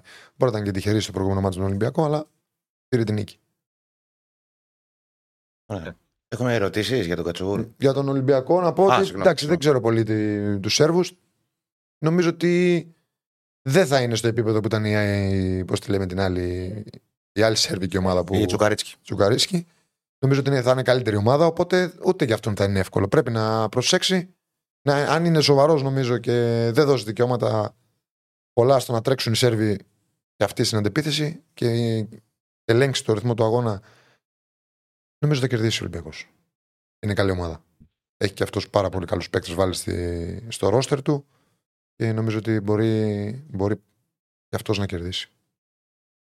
Ωραία. Πολλοί που συμφωνούν, το, επειδή βλέπω τα σχόλια τώρα, πες τα Κατσουράνη κτλ. Πάει, δεν πάει στα, στην ανάλυση που έκανε για τα ευρωπαϊκά, πάει για αυτό που έλεγε προηγουμένως για τους Έλληνες. Ήταν χήμαρο, πραγματικά. Αλλά τα είπε τα πράγματα. Καλά, και αυτοί που συμφωνούν, άμα, βάλει, άμα πάρει η Έλληνα παίχτη η ομάδα τους, θα κράσουν. Οπότε εντάξει, μια άλλη είναι. Μας κοροϊδεύετε που είναι τα λεφτά γιατί δεν βάζετε λεφτά μεταγραφέ. Το Βαν- το Βανφέρτ- Το Βανφέρτ σε ρόλο χάφ, όχι δεν τον έβλεπα ποτέ. Θετικός είναι.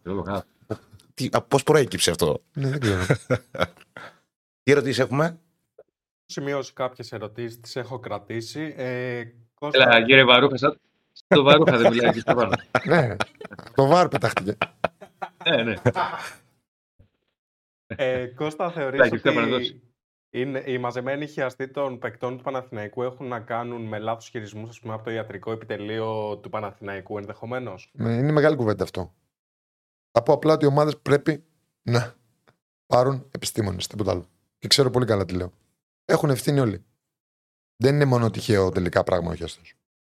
Αν μπορείς με δύο-τρεις ε, φράσεις να μας περιγράψεις πώς βλέπεις την Κάρα Αλεξανδρόπουλο Γαλανόπουλο που είναι Ελληνόπουλα μικρή σχετικά σε ηλικία και παίζουν στη θέση που έχεις διαπρέψει κι εσύ; Νομίζω ότι είναι, ε, μπορεί να είναι το μελλοντικό μας κέντρο στην εθνική ομάδα. Μάλλον μελλοντικό μας λέμε λες και είναι 17 χρονών, αλλά νομίζω ότι μπορούν να παίξουν.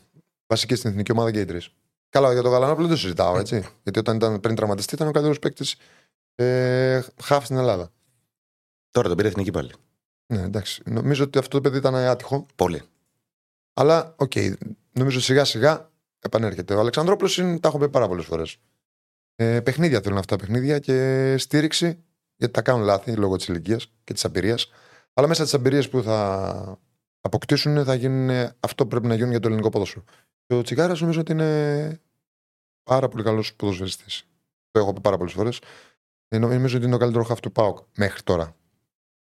Και οι παίκτες Θα κάνω μια ερώτηση εγώ. Ναι. Δείτε λίγο, κύριε Βαρούχα, μια ερώτηση, γιατί επειδή πήγες στον Αλεξανδρό να το χάσουμε. Επειδή έχω τεράστια. Επειδή έπαιζες στην ίδια θέση.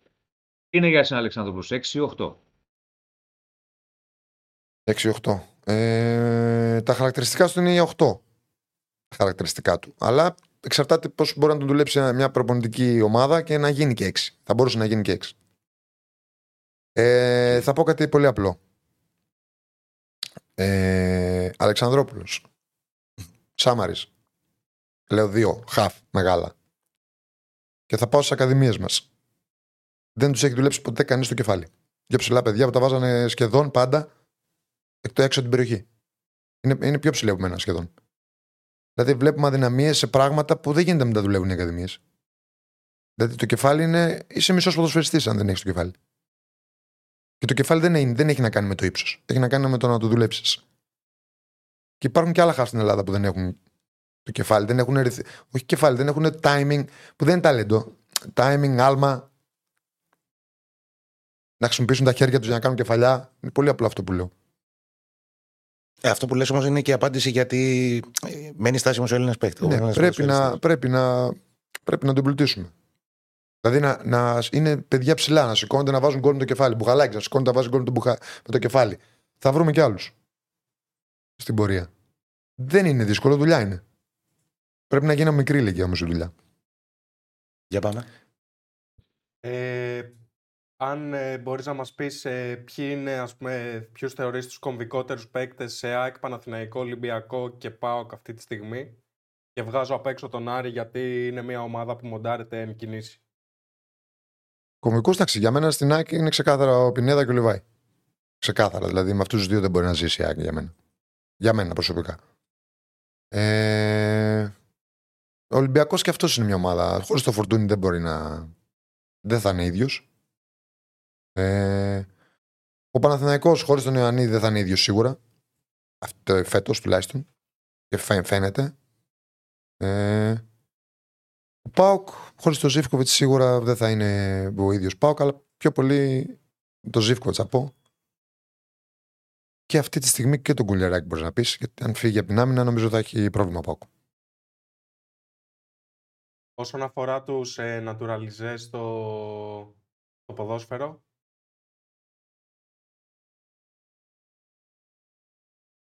ε, παίκτες που ενδεχομένως να πάρουν το ελληνικό διαβατήριο για να ενισχύσουν την ε, εθνική ομάδα και να μην λογίζονται και ως ξένοι στο ελληνικό πρωτάθλημα. Εντάξει, δε... τι να σου πω τώρα γι' αυτό. Ό,τι ισχύουν. ισχύουν ό,τι νόμοι ισχύουν, αυτό κάνουμε. Παντού το κάνουν, το κάνουμε κι εμείς. Και η τελευταία ερώτηση που μου έχει, που μου έχει έρθει, ε, γνώμη για νέα εκπομπή Μπογρίνιο κάθε Παρασκευή μετά το τέλος των αγώνων της EuroLeague. Δεν ασχολούμαι με τον μπάσκετ. Απέ, κάτσε, είσαι καλός στο μπάσκετ τώρα. Ναι, δεν ασχολούμαι με τον μπάσκετ, εκπομπές εννοώ. Εγώ σε έχω δει. Εκπομπές. έχω δει σε...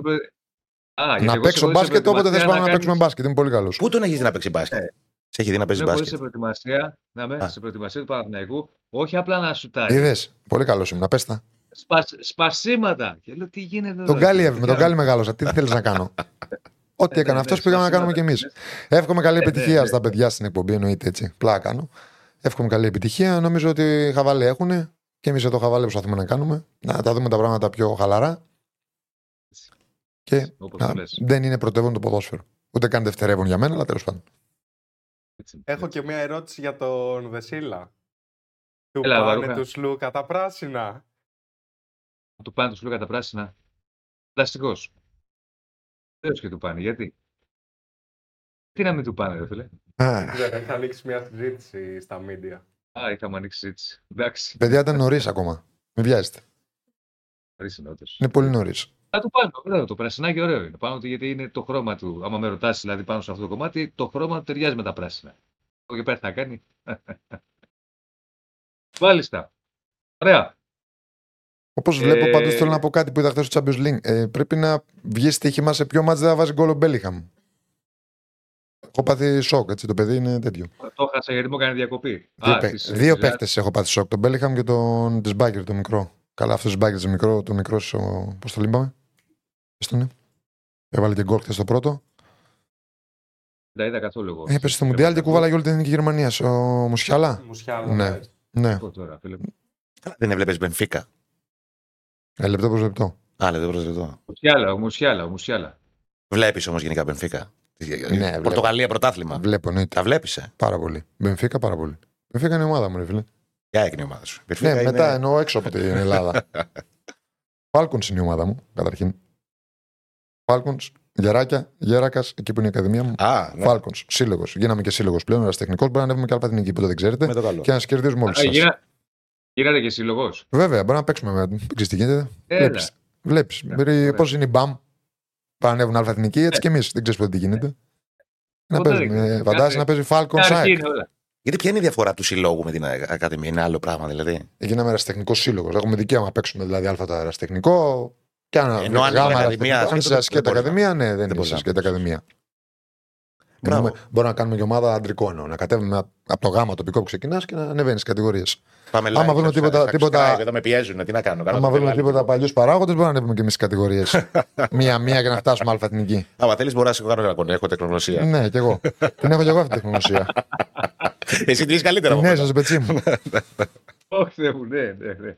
Είχε και, και πρόεδρο που την Ο άνθρωπος είδα, ήρθε στην λοιπόν. ΑΕΚ με μάκι ψωμιάδι τώρα. Δεν είναι, δεν είναι τώρα για να Αυτό ήθελα. λέμε Ήταν ιστορίε στο για γρήγορου Ακράτος, ήταν, κύριοι. Που είχε ανέβει ο Ακράτος, τάκ, τάκ, τάκ, ανέβαινε, ανέβαινε. Ομάδα, Έχει πάρα πολλά παραδείγματα να πούμε. Εντάξει, ο τόπο είναι ο Μάκης. Το, το, το, το βουνό, ας πούμε, η κορυφή του βουνού. Δεν είναι, είναι Εντάξει, Ιεροσιλία. εγώ τον είχα ένα χρόνο, ρε φίλε μόνο. Εντάξει, ο Μάκης είναι ιδιαίτερο. Ένας χρόνος με το Μάκη είναι σαν να έχει κάνει Ναι. 32 χρόνια με άλλο παράγοντα. Ε, το έχω πει όταν πήγα πρώτη προπόνηση στη Φιλαδέλφια. ε, ο Μάκης ήταν με, με τους παπάδες. Εγώ έφτασα πολύ νωρίς και ήταν ο φροντιστής ο Μίτσι εκεί. Έτσι κι αλλιώς εγώ ήμουν επαγγελματίας. Ε, είχαμε τρεις προπόνησεις, είχα πάει από τις μία. Και πρώτη προπόνηση στη Νέα Φιλαδέλφια, από τη χαρά μου μπορεί να είχα πάει από του 12. Μπαίνω μέσα και μιλά, μυρίζει όλο λιβανιστήρι, πώς το λέμε. Όλα τα Λιβάν. πολιτήρια. Έχει λέω κανένα ναό, εκκλησία λέω εδώ μέσα. Εντάξει, δεν είχα πάει και ποτέ σαν γηπεδούχο. Φιλοξενούμενο μας πηγαίναν στα αποδητήρια έξι χρόνια με την Παναχαϊκή. Δεν είναι, ξέρω εγώ, ήταν η άλλη πλευρά οι ναι. φιλοξενούμενοι. Δεν θυμάμαι ακριβώς πώς ήταν τα αποδητήρια. Μπαίνω μέσα, πάντως μύριζε εκκλησία όλο. Λιβάνι. Όλα τα αποδητήρια. Πάω στο φορτιστή του λέω. Τι γίνεται, ρε φίλε, του λέω. Έχει καμιά εκκλησία εδώ λέω, να πάω να ψω κανκεράκι. Όχι, λέει ο Μάκης γυρίζει λέει, με το τέτοιο. Πώς το λέμε αυτό, το λιβανιστήρι και λιβανίζει όλους τους χώρους. Το θυνιατό. Ναι, Ήταν άνθρωπος του Θεού. αγαπητέ. φίλε, λιποθυμούσες με τον Ναι. που έμπαινες μέσα. Ε, θα δείτε αυτά. Ήταν, ήταν θεοσεβούμενος. Εν τω μεταξύ, ποια πρώτη προ- ήταν η πρώτη προπόνηση τότε που είχε γίνει της κακομοίρας με τον Μπάγεβιτς, δεν ήταν αυτή η πρώτη που είχες έρθει; Ναι, εντάξει, κακομοίρας είχε γίνει. Που Είχαμε είχε, πάει που είχε οπαδούς και ναι, είχαμε είχε πάει την ένταση. προετοιμασία, εντάξει. Δεν Α. είχε κόσμο όταν πήγα εγώ στην πρώτη. Α, α, οκ. Μπορεί να μην είχαν έρθει ακόμα; Ναι, μάλλον. Μπορεί. Γιατί είχαν γίνει, ήταν η χρονιά του Champions League εκείνη τη χρονιά. ναι, είχε είχε την πρώτη. επεισόδια είχε σε κα- κάθε Κυριακή. Καλά, ναι. Ένα μάτσο με τον Όφ κοιτάγαμε που πήγαν να κατεβάσουν η μισή το πανό Ναι, ναι. και τρώγα, τρώγαμε γκολ. Οι Όφ είχαν τέτοια κάθε ένα λεπτό στη Φιλαδέλφια. Δεν το ξεχάσω ποτέ. Και εμείς κοιτάγαμε έτσι το πανό όλοι. Με την Ξάρθια είχαν πετάξει κάτι γιαούρτια στον πάγκο και πάλι κοιτάγανε όλοι προς τα εκεί. Είχε εμφύλιο Ήταν- πολύ. ήταν- Τρέχανε από τα επίσημα να κατεβάσουν το πανό στην original. Τρέχανε από εδώ, τρέχανε από εκεί. Ήταν ωραίες εποχές. Ομαδάρα όμως. Πήγαμε και στα Λιώσια μετά και στον Ταύρο την επόμενη χρονιά και έδεσε το γλυκό γηπεδούχοι και ήμασταν τέλεια. Καλά, στον Ταύρο το παιχνίδι δεν ξεχνάω ποτέ γηπεδούχος η ΑΕΚ. κλεισμένο. Μία η ώρα ντάλα ήλιο. Δεν το θυμάμαι εγώ αυτό. Δεν το θυμάμαι εγώ αυτό. Ποιος ΑΕΚ ήταν; και Καλυθέα. Αλφα στον Ταύρο γηπεδούχοι. Φωστήρα. Το Έλα. 3-4. Και είναι όλη η χρονιά αυτή πριν πάμε στο Euro κιόλας. Περιπετειώδης χρονιά. Όχι περιπετειώδης απλά. Εκεί είναι να γράφει Ναι. βιβλίο κανονικά. Δεν Με πήραμε, έξι δεν, εκπομπές. δεν πήραμε ευρώ. Περι- Πολύ περιπετειώδης. Για τη φανέλα. Είδες, Για τη προ- φανέλα παίξαμε. Πρόλαβε τις ρομαντικές εποχές του ποδοσφαίρου. Που έπαιζε Αυτό ο, είναι αλήθεια. ο Έλληνας ποδοσφαιριστής για τη φανέλα. Και είχαμε αγοράσει και το λιμπερόπλοκ των ΟΚΑ, φαντάσου. Παρ' όλα αυτά πήγαμε για, για τη φανέλα παίξαμε. Θυμάμαι εκείνο το καλοκαίρι όταν πήρε το. Dream Team. Η Dream Team Ναι. ε, ε, ξεκίνησε η Dream Team. Λέγανε. Μπήκαμε ομίλους τη Champions League τέλος πάντων. Δεν πήγαμε καλά στους ομίλους. Λέγανε Dream- Αποκλείσαμε την Κρασκόπερ στη λεωφόρο. Λεωφόρο, το θυμάμαι, το θυμάμαι. Αλλά δεν Α- πήγε καλά μετά. Τι καλά, δεν πήραμε ευρώ, σου λέω. ευρώ. Ξέρεις, σημαίνει να τελειώσει μια χρονιά ολόκληρα να παίζεις στην ΑΕΚ. Τα ξενοδοχεία στο τέλος θα πλήρωνε ο προπονητής, ο Δημητρέσκου. Τότε είχε έρθει. Είχε φύγει ο Μπαγίβιτ. Δημητρίου. Του Δημητρέσκου. Του Δημητρέσκου. Είχε μπει Δημητρέσκου, μέσα. καλά τον είπα. Είχε μπει Δημητρέσκου. Δημητρίου είναι άλλος. Ήταν πιο παλιά στην ΑΕΚ. Είχε μπει σωστά; μέσα και του κλέψανε και το κινητό που του κάνανε τον τούτο της τροκοκρατέρνη του ανθρώπου. Αυτός Ναι. είναι στην ΑΕΚ και πήγε παραλίγο να πει φυλακή. Αυτός πήγε στην ΑΕΚ και πλήρωσε. πλήρωσε για να είναι προπονητή στην ΑΕΚ. Εντάξει, νορμάλ είναι. Ωραίος όμως τύπος. Τρέλαρχο. Πολύ καλό και καλός προπονητής. Δεν Ναι. μην έκανε αυτά που έπρεπε να κάνει, αλλά ήταν καλός γενικά. Ναι. Πήγε και στον Μπάουκ, νομίζω. Πήγε και στον Μπάουκ Και μετά. και στην Καλυθέα είχε πάει και μετά. Του Μητρέσκου. Χάθηκε, Ναι. ναι, ο, ο Ήλιε του Μητρέσκου. Ήταν Εκεί καλός παίκτης, αν θυμάσαι. Τεράστιος Ναι, παίκτη. ήταν Στην τότε καλός. να με έπαιζε. Πάρα πολύ καλό Ναι. παίκτη. Διεθνής Ρουμάνος, Μουντιάλ. Τη Παναγία στα μάτια. Ναι, ναι. Εγώ θυμάμαι τότε, παιδιά, που ήμουν όταν είχα πρωτομπεί στο, στο χώρο και με στέλνανε το σπορ FM να πηγαίνω συνεντεύξεις τύπου του Ντουμητρέσου της ΑΕΚ. Στα παλιά τα γραφεία. Είχε η ΑΕΚ 3η Σεπτεμβρίου, τι ήταν. Ναι, ναι, 3 Σεπτεμβρίου. Και κάθε Τρίτη, νομίζω, συνέντευξη τύπου του Δημητρέσου και πήγαινα και μου είχε κάνει εντύπωση. Εγώ πιτσιρικάς τώρα. Μπροστά- Ήμουν 20 τότε. Βλέπα τα γραφεία της ΑΕΚ. Μικρά, έτσι λίγο. Η γραφική δεν ήταν γραφεία. Έλεγα μέσα μου 20 χρονών, μα συγγνώμη, λέω, αυτά είναι τα γραφεία της ΑΕΚ. Ξέρεις την είχα την ΑΕΚ, εγώ πολύ ψηλά, ρε παιδί μου. Αλλά εσύ δεν είχες Τρίτης δει στρο- επαρχίας. δεν Εγώ είχες τώρα δει στρο- Ολυμπιακός Παναθηναϊκός, δεν είχες δει Στρογμακεδόνε εσύ γι' αυτό; Πήγαινε το προπονητικό το Είχα έχει έρθει, δει. είχα έρθει διαφορά. Α. Είχα έρθει διαφορά. Εντάξει. Και εκεί είχα σοκαριστεί, αλλά εκεί είχα μεγαλώσει λίγο. Οπότε είχα. Αλλά όταν πήγα, παιδιά, λέω τι, γιατί έτσι ρε γάμο. το. Δηλαδή είχα. Ήταν εικόνα, ξέρεις για μένα πιτσιρίκι Ναι, και ρε. τώρα τα γραφεία της ΑΕΚ είναι αυτά. Ε, κοίταξε, φίλε, Τώρα η ΑΕΚ καμία δεν είχαμε γραφεία, προπονητικό κέντρο και γήπεδο. Αλλά, αλλά είχαμε ήρωες. ήρωες... καλά παιδιά. Ήμασταν καλά παιδιά. Ήρωες με όλη τη σημασία της λέξης. Εγώ ξέρω τι απορία έχω. Αλλά αυτό σε φέρνει και πιο κοντά, έτσι. ναι. Ξέρεις. Πώς γίνεται αυτή. Εντάξει, οι Έλληνες, ρε παιδί μου, γιατί είχε για ΑΕΚ. Δεν είχαμε και πολλούς παίχτε μεγάλου. Ναι. Οι ξένοι που έρχονταν όμως και πηγαίναν στο Μακεδόν. Δηλαδή, ερχόταν ο Ριβάλτο. Ε. Ήρθε ο Σκόκο. Ήρθε. Ξέρω... Ναι, πώς αυτό έρχονται αυτοί είναι- οι Μακεδόνε, πώς το. Πώς το... Δηλαδή, πρέπει να πάθει ένα σοκ. Εγώ δεν τους πρόλαβα αυτούς, αλλά ε, Ναι, δεν τους λογικά πάθανε σοκ. Ναι. Λογι- όχι λογικά, σίγουρα. Ναι. Ε, εντάξει, έπρεπε η ΑΕΚ να προοδεύσει και δόξα τω Θεώ προόδευσε. ναι. Οι υποδομές τουλάχιστον είναι πολύ καλές. Ε, τη χρονιά του που έλεγα πριν το 4-5 που διεκδίκησε. το- Πριν και το τελευταίο πρωτάθλημα πήγανε πόντο-πόντο πριν γίνει το περσινό. Τότε πήγανε πόντο-πόντο Παναθηναϊκός ΑΕΚ Ολυμπιακός το 4-5. Ε, τη χρονιά εκείνη ο Σάντος ε, πήρε τη διοίκηση που πρόεδρε ήταν ο Ντέμις και του λέει: Από τους Τρακομακεδόνες φεύγω. Και φύγαμε. Δεν ξανακάνω προπόνηση, του λέει. Φανταστείτε τώρα, μιλάμε, τώρα δεν μιλάμε για αριστεχνική ομάδα, μιλάμε για την ΑΕΚ, έτσι. Θυμάστε ότι η ΑΕΚ, η ΑΕΚ πήγε στο ΑΚΑ και έκανε προπόνηση. Ναι, το θυμάμαι. στα Δίπλα στα, με, βοηθητικά. τα, με τα κόντια εκεί που κάνανε. Φαντάσου. Φαντάσου τώρα τι λέμε τώρα. Μια ομάδα που πήγαινε για πρωτάθλημα, ξαφνικά πήρε προπονητή στη διοίκηση και της λέει: Εγώ εδώ προπόνηση δεν ξανακάνω. Φεύγω. Ναι. Δηλαδή, πού να το πεις αυτό τώρα και πρέπει να σε πιστέψει; Και ο Σάντος, και το θυμάμαι πριν φύγει, το τελευταίο του παιχνίδι, συνέντευξη τύπου, η- τα τελευταία του λόγια πριν φύγει από την ΑΕΚ μετά τον τελικό στο, τότε στην Κρήτη το 3-0. Παίξαμε ένα αγώνα ακόμα Ναι, στο ναι. Ολυμπιακό στάδιο. Δεν ξέρει. Και κάνει με την Ξάνθη, με- ε, 0-0, κάνει μια συνέντευξη τύπου και λέει ότι παιδιά, εγώ αυτό που θέλω να πω είναι ότι αυτή η ομάδα για να προοδεύσει πρέπει Σωστό. να κάνει γήπεδο και, Και προπονητικό προπονητικό κέντρο. Γιατί αλλιώς, ό,τι και να κάνει και το πρωτάθλημα να πάρει, δεν θα έχει καμία, καμία βάση σταθερή για να συνεχίσει πάνω σε αυτό. Ήταν πολύ μεγάλη κουβέντα και ευτυχώς η ΑΕΚ έφτασε σε αυτό το. Νομίζω ότι επίπεδο. οι Μακάρι να άνθρωποι, φτάσουν όλοι. οι άνθρωποι του ποδοσφαίρου αυτό θα πούνε έτσι. Δεν γίνεται ομάδα χωρίς προπονητικό κέντρο και γήπεδο. Σίγουρα. Δηλαδή, εμείς θέλαμε η ΑΕΚ να πριν το πρωτάθλημα ε, που τους διεκδικούσε ήταν άθλος των παιχτών. Ναι, ναι. Συγγνώμη κιόλας. Δηλαδή, ούτε έδρα είχαμε. Όχι, και ήταν οι προπονητικό μόνοι που δεν κέντρο. είχε έδρα. Όλοι οι αντίπαλοι είχαν έδρα. Ναι, ακόμα και ο Παναθηναϊκός στο ΑΚΑ δεν είναι το ίδιο να παίζει. Ακόμα και στη λεωφόρο να διεκδικεί το πρωτάθλημα, να παίζει στη λεωφόρο. Είναι καλύτερα να παίζει στη λεωφόρο. Ναι. Για μένα. Τώρα που το λες, με, τη, με το γήπεδο τι γίνεται στην Ευρώπη, Ρε Διονύση; Δεν παίξει τηλεοφόρο. Λεωφόρο, λεωφόρο. Λεωφόρο, ναι. Ναι. Δεν Πού άλλο να γίνεται. παίξεις; Δεν ήταν λάθος η απόφαση Ναι. να πάνε στο ΑΚΑ. Για μένα δεν ήταν. Εντάξει, ούτε για μένα. Εγώ το είχα πει εμένα, στο Διονύση. εμένα, εμένα μ' αρέσει που γεμίζουν το ΑΚΑ από ο κόσμος έχει δίψα. Μ' αρέσει Ναι, πάρα ρε, παιδί πολύ. μου, ωραίο είναι αυτό και οι μεγάλες Είναι, δωρεέ. πολύ- είναι πάρα πολύ μικρό για ένα μέγεθος σαν τον Παναθηναϊκό το γήπεδο. Ναι, αλλά Λεωφόρο. δεν είναι και σύμμαχος του ηλεοφόρο. Ναι, φαντάζομαι όμως ότι εμείς λέμε μικρό το γήπεδο της Άκη του Ολυμπιακού τώρα. Που παίρνουν 32.000 κόσμο περίπου. Φαντάσου τώρα ο, ο Παναθηναϊκός πρέπει να παίξει ένα γήπεδο που παίρνει 15. Δηλαδή, αν βγεις τώρα εδώ σε σοβαρούς, σε υγιείς ΑΕΚτζήδες, Ολυμπιακούς, που το γήπεδο είναι μικρό. Και το Καραϊσκάκη και η Νέα Φιλαδέλφια. Αλλά σου πω και Σε κάτι, είναι εισαγωγικά, και το καταλαβαίνεις τι λέω. Ναι, Πού να ναι. παί- Πού να παίξεις σε Ευρώπη σε ένα γήπεδο που παίρνει. 10, Όταν πόσο παίρνει σέβεσαι λεωφόρο; τον κόσμο. 15, 16, πόσο χωράει ο Διονύση. 16.000. 16.000 όταν Νομίζω είναι- έκανε πολύ καλά που πήγε ΟΑΚΑ. Οκ. Γιατί υπάρχει και κόσμος, ρε παιδιά, που τα τελευταία δύο χρόνια δεν μπορούσε να δει τον Παναθηναϊκό από κοντά, επειδή είναι μικρό το γήπεδο. Και πήγαιναν σχεδόν οι ίδιοι. Να το διαρκείασει μισή και οι άλλοι πέραν εισιτήριο. Τώρα έχει την ευκαιρία αυτός ο κόσμος, όπως παλιά, να πάει να δει τον Παναθηναϊκό. Πολλοί κόσμοι. Από επαρχία, από ε, την Αθήνα κτλ. Δυστυχώς είναι αυτό που έγινε με την όλη ανυπαρξία που έχουμε ως κράτος. Πάκα κλείνει, οπότε αναγκαστικά γυρίζει στη λεωφόρο. Και τώρα οι Παναθηναϊκοί είναι στεναχωρημένοι. Αρκετοί. Ε, Γιατί Θα είχαν πηγα... Είχαν κανονίσει να πάνε στο Ναι, Άκα ενώ να δουν τα, τα Ναι, ναι. επόμενα μάτια στην Ευρώπη. Έτσι. είναι. Τώρα, αν δεν βρεις εισιτήριο, πού να βρεις εισιτήριο τώρα στη λεωφόρο. Δηλαδή, όποιος προλάβει, δεν, δεν είναι. Απλό τώρα μιλάμε, άμα βάλεις κάτω που τα μισά διαρκείας, βάλει προσκλήσεις χορηγοί, ου- UEFA κτλ. Βγουν προς διάθεση 3.000, 4. Τίποτα. Σε μισή, σε μισή ώρα θα φύγουμε τα Όχι, εισιτήρια. τώρα. Τώρα, Ναι. έχει, τώρα έχει πρόβλημα. Εντάξει. Ναι. Λοιπόν, οπότε. Θα παίξω το Καραϊσκάκι, το λέει ο κ. Στέφανο. Εμείς έχουμε παίξει το Βέβαια. Καραϊσκάκι. Ένα παιχνίδι. Μας το έχει παραδώσει ο Ολυμπιακός. Όχι εγώ. Η ΑΕΚ. Παλιά Ναι, δινόταν. Παλιά δινόταν και στη λεωφόρο που είχε παίξει η ΑΕΚ και ο Παναθηναϊκός στη Φιλαδέλφια. Τώρα τα πράγματα. Εμείς είχαμε πάει Νέα Σμύρνη εκεί που το έσκαβε ο Μπέος στο γήπεδο. ναι. Όχι ο Ναι. Μπέος, η Πανιόνι. Εντάξει, δεν- για πλάκα το πω. Όχι, Για να πάμε νομίζω στη διάλειμμα εμάς δεν που μας θα- το πείραξε. Είπες για Όταν να έπαιζε η ΑΕΚ, λες. Ναι, δεν... Και λέω για να πάμε σε ένα διάλειμμα. Ναι, να πάμε στη έχει και να το διάλειμμα. δούμε. Καλά, ρε, δεν τρέχει, είμαστε διάλειμμα. Έχει και διάλειμμα, έχει και διάλειμμα. Να καπνίσουμε λίγο. Να γιατί αλλάξουμε, θα μας γιατί πέσει είχα- το- είχαμε, Κάνε διάλειμμα να είχαμε φύγω. Betshop χορηγάρα.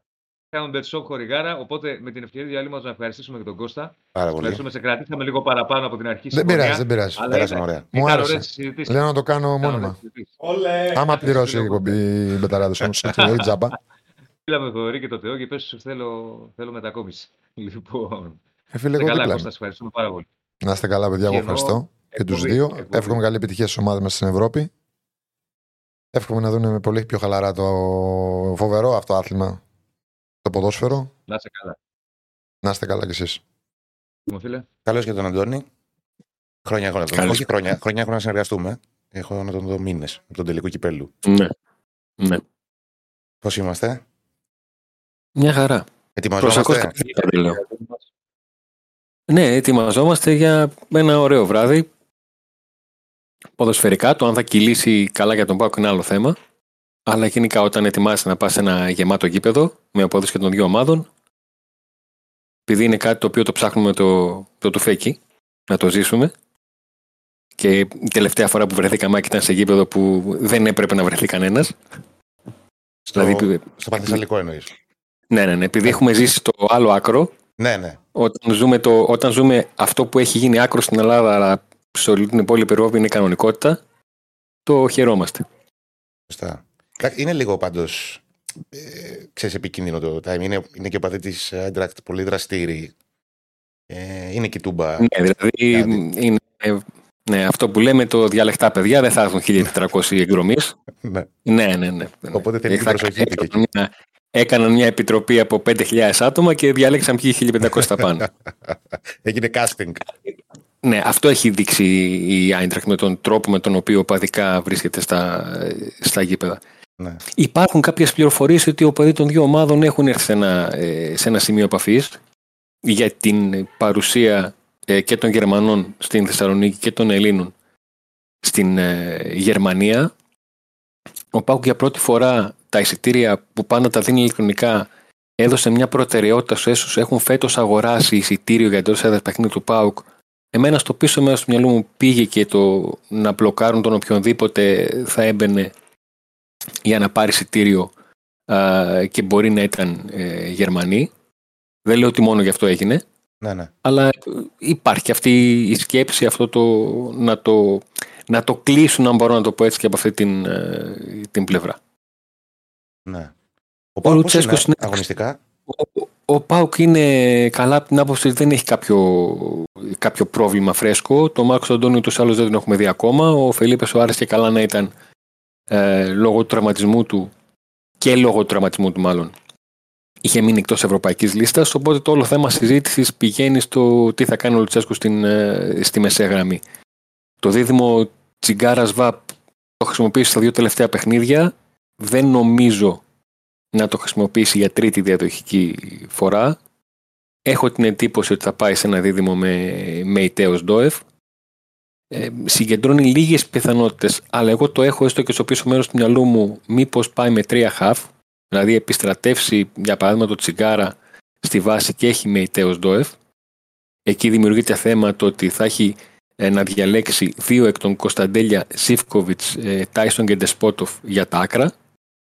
Ε, αυτό το σενάριο συγκεντρώνει λίγες πιθανότητες γιατί και δεν το έχει κάνει μέχρι τώρα και δεν μου προκύπτει προταζιακά ότι το δούλεψε. Εκτός αν το δουλέψει τελευταία στιγμή σήμερα ή έχει κάνει κάποιες ε, δοκιμές γιατί και η προπόνηση της, ε, των, ε, των δύο πρώτων ημερών Δευτέρας και Τρίτης ήταν ε, με τους παίκτες που έχουν παίξει με τον Παναθηναϊκό να έχουν διαφορετικό ρυθμό προπόνησης και όλα αυτά για τις ομάδες που παίζουν Ευρώπη και την αποκατάσταση και το πόσες, όπως λένε οι προπονητές, πόσες προπονήσεις κανονικές όπως έχουν στο μυαλό τους μπορούν να κάνουν ανάμεσα στα παιχνίδια όταν αυτά είναι ε, σε μικρή απόσταση μεταξύ τους.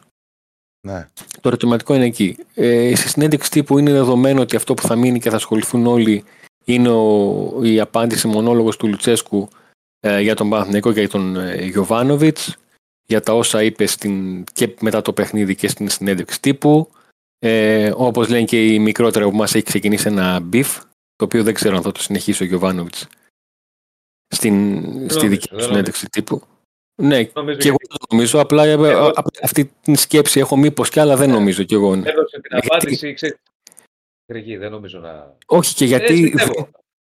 ε, η, και η λογική λέει ότι δεν πρόσθεσε κάτι διαφορετικό ο Ρασβάν Λουτσέσκου στα λεγόμενά του.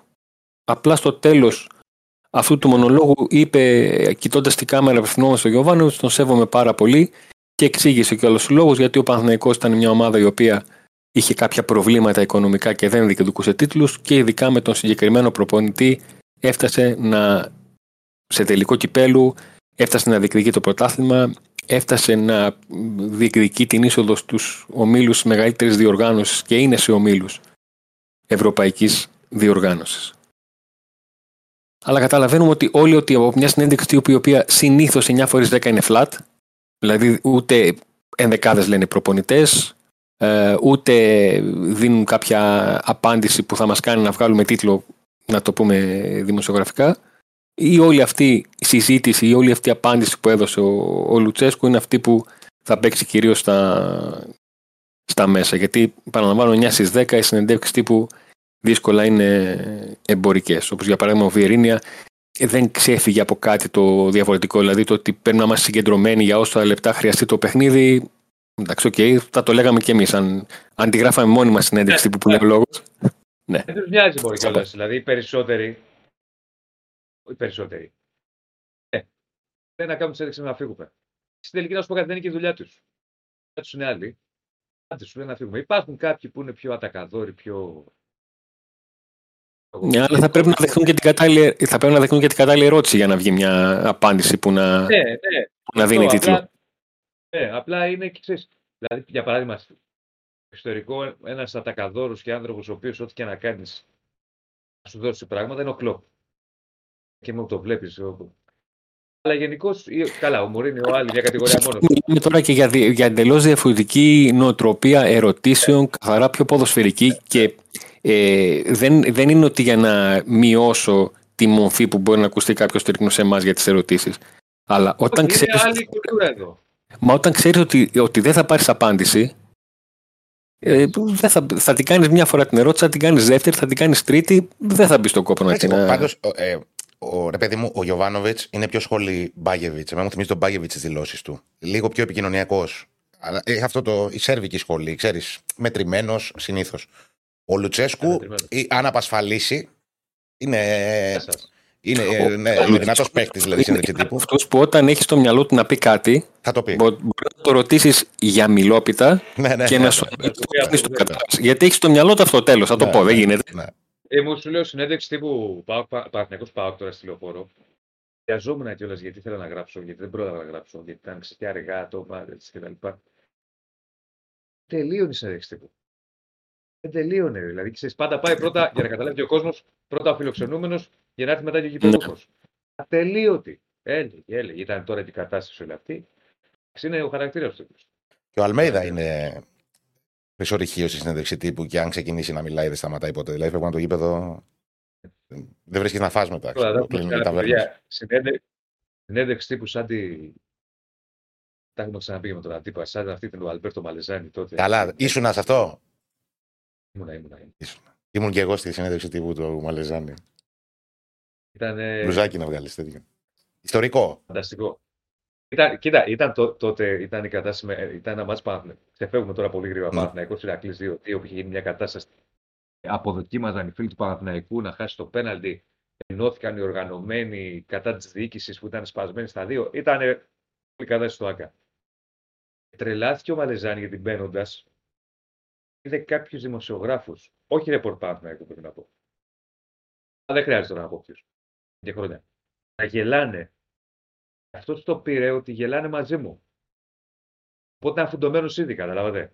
Γιάσε μετά που λέγε κότζαρη, γιατί γελάτε και τα λοιπά. Ήταν, Ε, κατα, Καταλαβαίνεις τώρα ότι αυτό δίνει μία πτυχή εκείνης στην ένδειξη τύπου που 9 στους 10 δεν θυμούνται ή αγνοούσαν.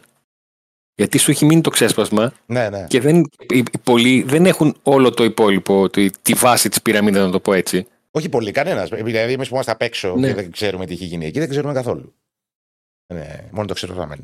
Αντώνη, το συζητούσαμε Ε, πριν και με τον Κατσουράνη. Συμφωνείς ότι είναι μια καλή ευκαιρία και για τον Πάουκ, το είπαμε για όλες τι ελληνικές ομάδες. Ότι δηλαδή, ο Πάουκ δέχεται την Άιντρακτ που είναι μεγάλο όνομα, είναι γερμανική ομάδα, παίζει ένα ρυθμό πολύ ε, πιο υψηλό ας πούμε, από το μέσο όρο του ελληνικού πρωταθλήματος. Δεν το συζητάμε. Όμως δεν είναι στην κατάσταση που ήταν τα προηγούμενα χρόνια και είναι μια ευκαιρία για τον Πάουκ να κάνει ένα φοβερό ξεκίνημα, ας πούμε, με δύο στα δύο. Με, η- με συνάδελφο από την Bild που, που μιλούσα, ε, μου έλεγε ότι ακριβώς με τον ίδιο τρόπο βλέπει η Άιντραχτ το παιχνίδι, επειδή έχει μεγάλο επιθετικό πρόβλημα. Ε, το βλέπει σαν ένα παιχνίδι ευκαιρία να προσπαθήσει να, να νικήσει, να βάλει πολλά γκολ, να είναι επιθετική για να προσπαθήσει να αλλάξει το κλίμα. Ναι. Από τη μία υπάρχει ανάγνωση ότι ο- έτσι πως είναι ο Όμιλος, ο Πάοκ πήγε στην έδρα της ομάδας που ήρθε από το τρίτο γκρουπ και την νίκησε και παίζει στην έδρα του με την ομάδα που ήρθε από το πρώτο γκρουπ δυναμικότητας. Αν κάνει το 2 στα 2, θεωρητικά επειδή έχει τα δύο συνεχόμενα παιχνίδια με την ομάδα από το τέταρτο γκρουπ δυναμικότητας, Πάει για πρώτο. έχει, φέρει, την- έχει φέρει την κατάσταση στα χέρια Ναι. του. Θεωρητικά, αν μπορέσει να πάρει και τα δύο μάτς με την ε, Aberdeen, στην συνέχεια θα πρέπει απλά να, να φέρει καλύτερο αποτέλεσμα στη Γερμανία από ότι η Άιντραχτ στην Ελλάδα. Δηλαδή να μην χάσει. Ναι. Γιατί Ναι. μετά, αν έχει κερδίσει την Άιντραχτ, αν έχει κερδίσει την Ελσίνκη έξω και έχει από εκείνη τη στιγμή και μετά εντός έδρας την Ελσίνκη και την ε, Aberdeen, ε, θα είναι αμαρτία να μην έχει, να μην έχει 12 βαθμούς και μετά, μα πάει να δει τι μπορεί να κάνει στα, ναι, εννοείται. στα άλλα δύο παιχνίδια. εννοείται. Να Εγώ πούμε πιστεύω ότι αν πρωτού- κερδίσει αύριο την Άιντρακτ, δηλαδή ε, γίνεται φαβορή για πρόκριση και παίζει. Και, παίζει για την ρε- πρώτη και- θέση, πρώτη, ας πούμε, ναι. γιατί όχι. Ναι. Ναι. Να πούμε πρωτού του αποδεσμεύσουμε, Αντώνη, γιατί λίγο ξεφύγαμε και θα το πούμε σφαιράτα Ναι. από εδώ και πέρα. Ότι συμπληρώνονται και φυσικά 24 χρόνια την τραγωδία στα Τέμπη, έτσι. Ναι, Ναι. ναι. Α, Καλά έκανες την Η, η δική μαύρη μέρα, ναι, βέβαια, βέβαια. Η μαύρη μέρα που χάσανε τη ζωή τους φίλους του ΠΑΟΚ. Τόσα χρόνια για περάσουν, είναι καλό να, να, να το θυμόμαστε. Όχι, πάντα να- θυμάσαι, να- ό- να- όσοι την έχουμε ζήσει, πάντα θυμόμαστε πού ήμασταν, τι κάναμε εκείνο το πρωί, πώς ψαχνόμασταν να δούμε τι και πώς. Και πάντα όποτε περνάω από εκεί, πιάνει ένα σφίξιμο πάντα. Όποτε πάω οδικό δηλαδή στη Θεσσαλονίκη, περνάω απ' έξω και βλέπω το μνημείο είναι. Ξέρεις, γιατί όλοι έχουμε περάσει από αυτή τη θέση ε, των παιδιών Και αυτών. υπάρχει αυτή η ιστορία ότι είναι έξι παιδιά που φύγαν από την ζωή και σχεδόν δύο χρόνια μετά έφυγε και ένας έβδομος το παιδί που είχε αλλάξει θέση με την κοπέλα που σκοτώθηκε στο λεωφορείο και εκείνος τη γλίτωσε και η κοπέλα δεν γλίτωσε και ε, δεν μπορούσε να το κουβαλάει αυτό, δεν μπορούσε να ζήσει με αυτό και υπάρχει αυτή η ιστορία, η, η παράλληλη πίσω από όλο αυτό. Okay. Τόνια, η μνήμη να είναι πάντα και Είναι Αντώνη, σε ευχαριστούμε. Ευχαριστούμε, Να είστε καλά, καλή συνέχεια. Για χαρά. Να σε καλά, να σε καλά. Πού πήγετε, Σίλας. Εσύ είσαι, είσαι εκεί, στην οθόνη δεν είσαι. Ναι, ακούγεσαι. Την, την οπτική επαφή. Ο Κριστέφανος. Ο Βαρούχας. Πάτησε ένα κουμπί και παραλίγο να αντιναχτούμε εδώ πέρα. Όχι, τώρα σε βλέπουμε. Ναι. Ολυμπιακού. Με γραφικό Ολυμπιακού. Θα πέσει το ταβάνι να μας πλακώσει. Λοιπόν, Διονύση, πώς με βλέπεις σαν παρουσιαστή; Πώς με βλέπεις σαν παρουσιαστή; Το έχω. Άρα, φίλε, πολύ. Ναι, βέβαια, πολύ cool. Ναι, Αρέσει και το που κάνει στο μαύρο. και άλλη θα σου λέω, είναι ωραίο, είναι ωραίο.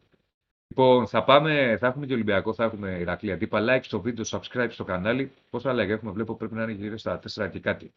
Εκεί Στέφανε, 320 πόσα είναι. Αυτή τη στιγμή έχουμε 420, ε, έχουμε και Ηρακλή αντίπα. Έχουμε και Ηρακλή αντίπα. Αυτό, κάτι κύματα που ακούγονται ο αντίπας είναι. Βέβαια. Πότε μέχρι να φύγει ο Ηρακλή. Ο αντίπας είναι, ο αντίπας είναι γιατί να κάνω μερικές επισημάνσεις. Ηρακλή, ήμουν σίγουρος ήμουν σίγουρος ότι ναι. δεν θα καταφέρεις να συνδεθείς με το, με το Όχι, είχα, είχα, είχα συνδεθεί, φίλε μου, και περίμενα και είχα βάλει και τα πάντα και ήμουν και επαγγελματίας. Δεν τον ακούω τον Ηρακλή, παιδιά. Ωραία. Περίμενε ένα λεπτό, ένα λεπτό γιατί δεν ακούει ο Διονύσης. Τι κάνουμε; Δεν τον ακούω τον Ηρακλή. Ε; Ακούω τον Άκη, τον Ηρακλή δεν τον ακούω. Εγώ δεν ακούω την Κωνσταντίνα. Μπορώ να το φανταστώ. Κάνετε γλάστρα λίγο, Κωνσταντίνο. Τι να κάνουμε τώρα, τι γίνεται εκεί. Πάμε, πάμε, Ηρακλή, λέγε, λέγε, πάμε, γιατί κρεμάμε τον κόσμο, το κρεμάμε. Για λοιπόν, πες, πες λέω, λέω, οι επισημάνσεις μου είναι πρώτον ότι μου ήρθες Κυριλέ και δεν έβαλες αυτά τα ωραία που καμισάκια με τα λουλούδια που βγήκες εκεί στο ζαχαροπλαστεία και δεν τα σχολίασα χθες. Ένα. Δεύτερον, ότι έχεις καταφέρει σε μια εκπομπή Ωραία, στην οποία έλεγε τώρα εγώ δεν το έχω, δεν κάνω, δεν ράνω. Να με βάλει σε μένα να μπω στην ενδεκάδα αλλαγή και αυτό για τι καθυστερήσει να φάω το τελευταίο πεντάλεπτο. γιατί, γιατί είναι η ομή πραγματικότητα. Κοίτασα τον προπονητή και ήμουν έτοιμο να τον βρίσω, να του πετάξω παπούτσια και όλα αυτά. Και λέω, δεν με βγάζουν ποτέ, θα με βάλει ποτέ. Ε, και με βγάζει τώρα, σου λέει μπε μέσα να φάμε τα τρία λεπτά για να λύσουμε. Πες και τα δικά σου να κλείσουμε τώρα, ξέρει, είμαστε ένα τέτοιο τέλο. Σε ένα διακοσαράκι να κλείσουμε σε Λοιπόν, ε, έχουμε και λέμε. Ε, πρώτα απ' όλα να πούμε. αεροδρόμιο είσαι τώρα; Πλησιάζω. Εγώ περίμενα, αλλά επειδή το, το είχατε καθυστερήσει και δεν γινόταν να το ρισκάρω, εγώ μην είχε τίποτα κίνηση ή οποιαδήποτε ιστορία. Δεν, ε, τα ξέρεις αυτά από ταξίδια. Ωραία. Εγώ πηγαίνω πάντα νωρίτερα. Ναι. Λοιπόν, ε, έχουμε, έχουμε και λέμε.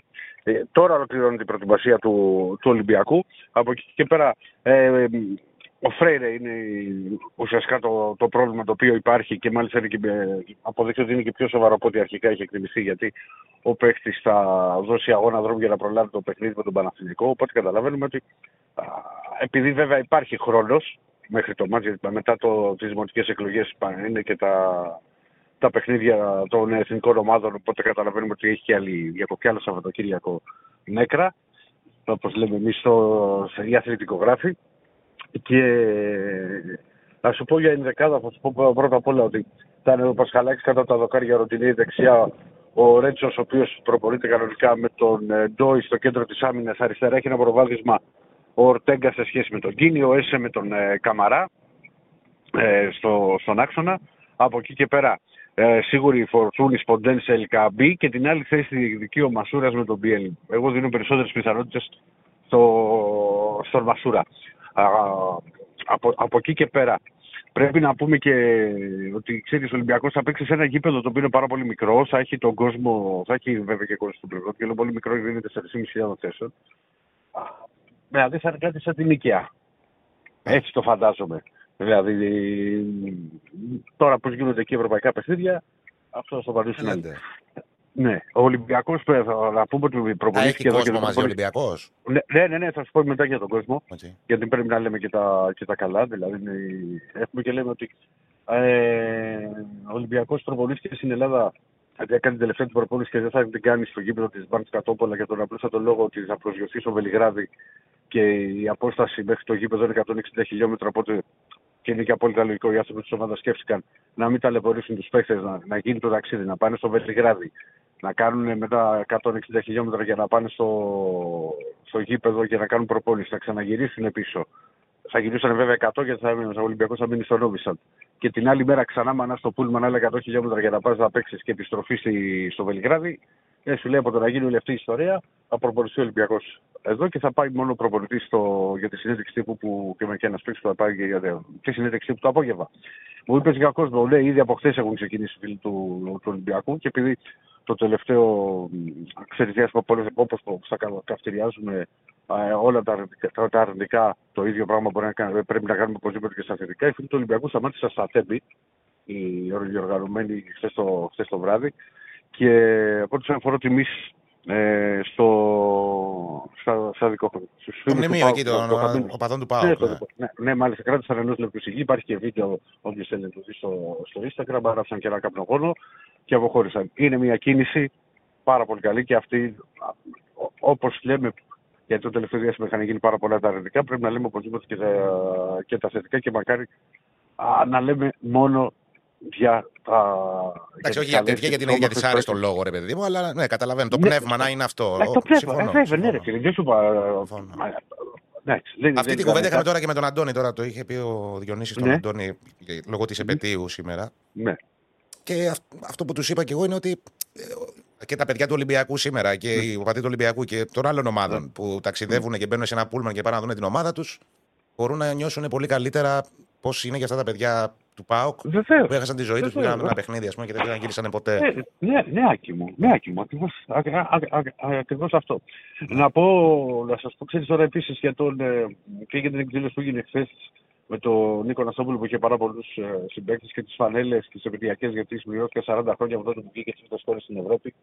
Α, να πω από πέντε πράγματα ότι ήμουν απόλυτα βέβαιος ότι έχουν σχεδόν εξαντληθεί. Έχουν μείνει νομίζω 30 κομμάτια από όλες τις φανέλες οι οποίες έχουν βγει και ε, θα υπάρξει ενημέρωση και την άλλη εβδομάδα γιατί ρωτάει ο κόσμος ότι και πάλι θα υπάρξουν ε, στην πουτίκ του Ολυμπιακού φανέλες και ε, για να μπορέσουν να τις προμηθεύουν. Όπως επίσης αυτοί που, που δεν είναι η ερυθρόλευκη, αλλά είναι η, η εμφάνιση με την οποία ο Ολυμπιακός είχε κερδίσει και είχε αποκλείσει τον Άγιαξ με τα δύο γκολ του στην παράταση από πάσει του, του Τάκη Τηλεβολή η, η άσπρη με τε, που, τε, που είναι άσπρη και πάνω στους ώμους ήταν μπλε με, το, με τη Fiat μπροστά.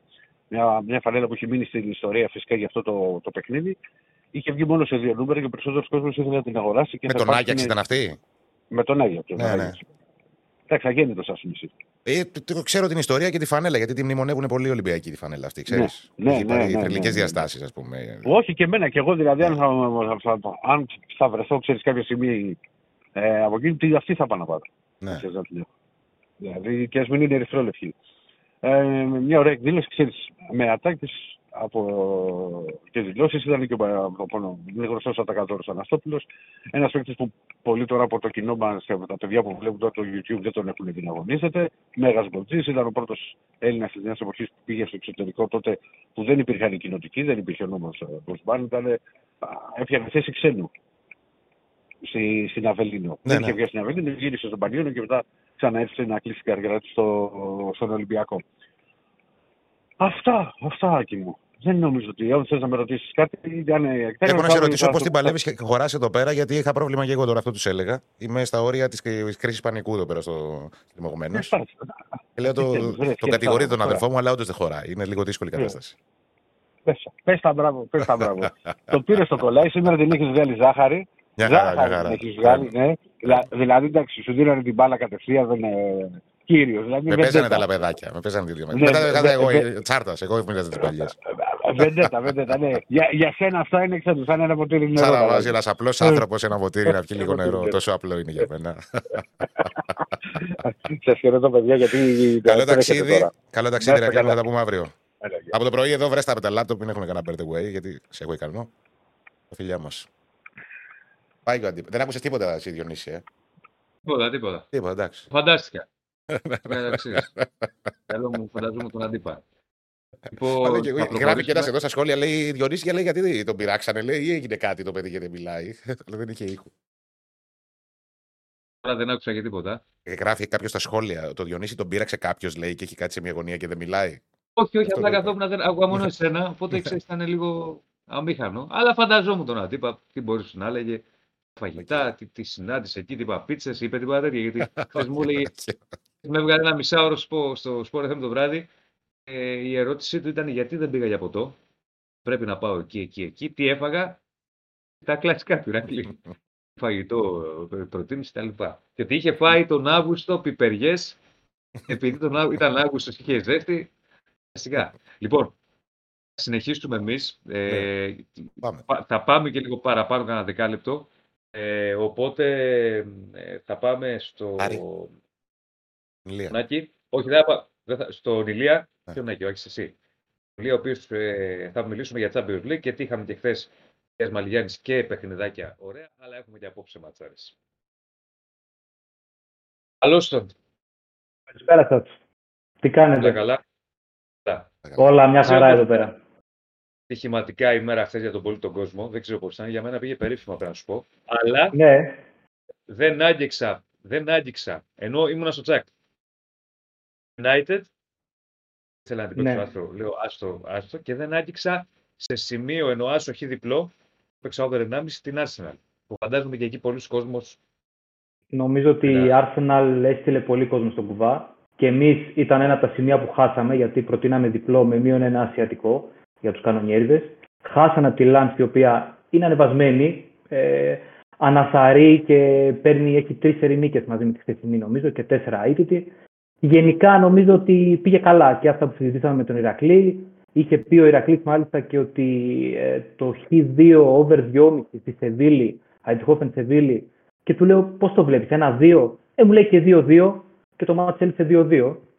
Οπότε είχε, ε, τα πήγε καλά πιστεύω. Ε, και η Real νομίζω πλήρωσε τον goal goal και over που δώσαμε. Γενικά ήταν μια μέρα το goal goal της Κοπενχάγης με την Bayern Μονάχου.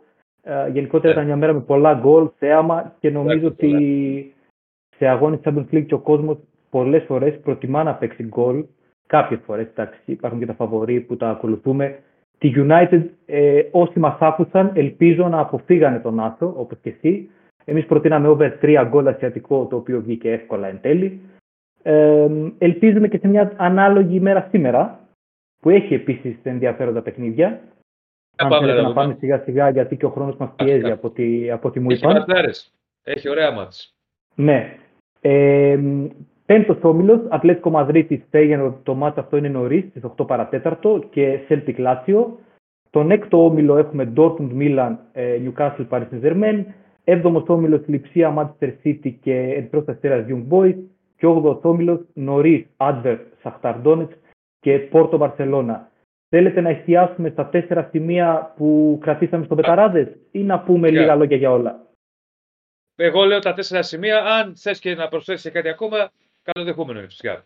Τέλεια, ας το πάμε έτσι. Ε, νωρίς νωρίς λοιπόν, Ατλέτικο μαζί της Φέγγερο, τις 8 παρατέταρτο επαναλαμβάνω, έχουμε ένα καλό σημείο για να ξεκινήσει η μέρα, η βραδιά. Είπαμε, παίζουμε πολλές φορές και ανάλογα με τα, με τα χρονικά όρια. Ε, η Ατλέτικο Μαδρίτης είναι εμφανές τα τελευταία δύο χρόνια συνολικά και φέτος το κάνει, ότι ο Σιμεώνε προσθέτει και επιθετικό στοιχείο στην, ε, στην ανάπτυξή της, στο, στο αγωνιστικό πλάνο. Ε, δημιουργεί, παράγει φάσεις, σκοράρει εύκολα, ανέτρεψε και το μάτι με την Γκάντι δέχτηκε δύο γκολ από την Κάντις που είναι γενικά αμυντική ομάδα εντός έδρας, αλλά έχει και το χαρακτήρα ε, να αναστρέψει τέτοια παιχνίδια και να παίρνει νίκες. Έχει 8 μάτς στα τρία τελευταία. Ε, 8 μάτς. 8 γκολ, συγγνώμη, στα τρία τελευταία παιχνίδια της, το οποίο για ατλέτικο των παλαιότερων ετών, όπως την έχουμε συνηθίσει με την τακτική του Τσόλο Σιμεώνε, δεν είναι ε, κάτι σύνηθε. Αλλά τα τελευταία δύο χρόνια συνολικά επαναλαμβάνω ότι ε, το κάνει πράξη αυτό ο Σιμεώνε να, να, να, να παίζει ωραίο ποδόσφαιρο και να ευχαριστήσει ο κόσμος. Παίζει με τη Φέγενορ, η οποία Φέγενορ, όσοι γνωρίζουμε λίγα ή πολλά πράγματα για Ολλανδικές ομάδες, είναι μια κλασική τέτοια ομάδα που έχει επιθετική φιλοσοφία. Όσα φάμε και όσα βάλουμε. Έμφαση στην επίθεση. Αν φάμε και δύο, θα βάλουμε τρία. Δεν πειράζει για να κερδίσουμε ή θα το επιδιώξουμε, εν πάση περιπτώσει.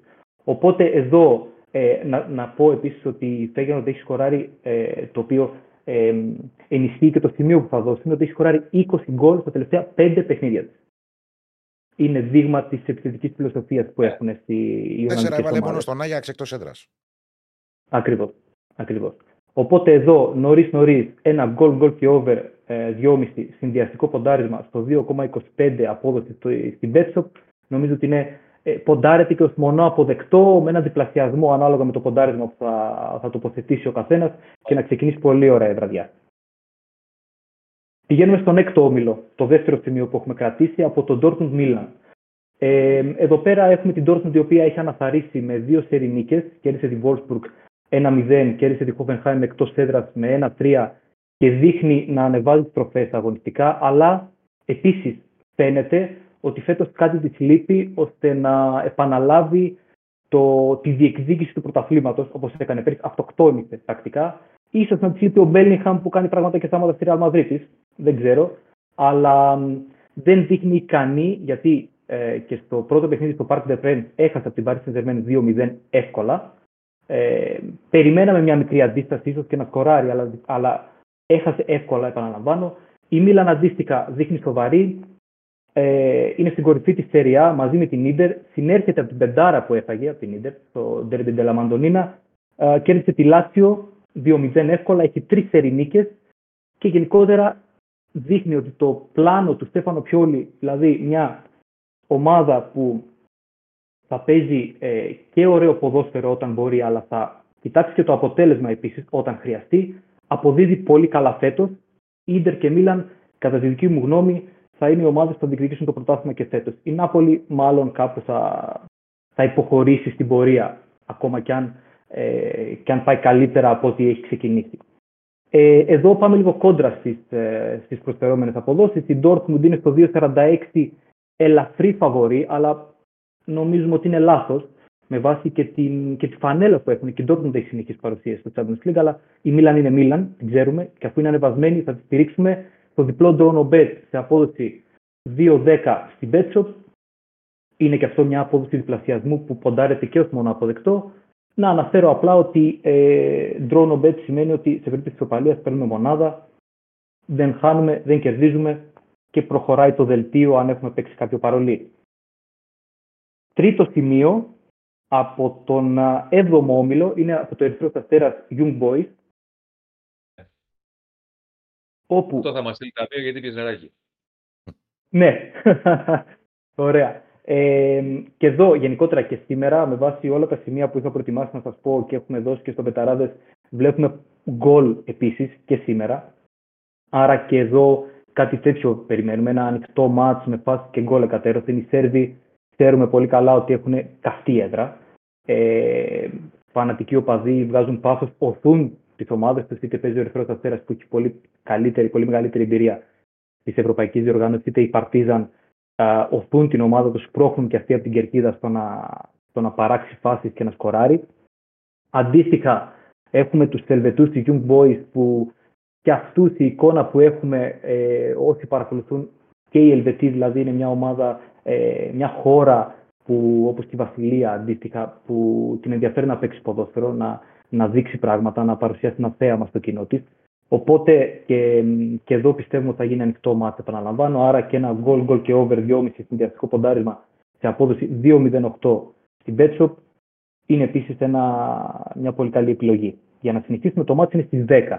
Επαναλαμβάνω, όπως στις 10 είναι και το Πόρτο Μπαρσελόνα, πολύ ενδιαφέρον παιχνίδι από τον 8ο όμιλο και αυτό κρατήσαμε ως επιλογή. Δεν θα πάμε στα γκολ, εγώ που έγραψα το παιχνίδι ε, πιστεύω ότι επειδή και η Μπαρσελόνα έχει ευάλωτη άμυνα και το έχει δείξει τελευταία και αντίστοιχα έχει αρχίσει να ανεβάζει στροφές και επιθετικά.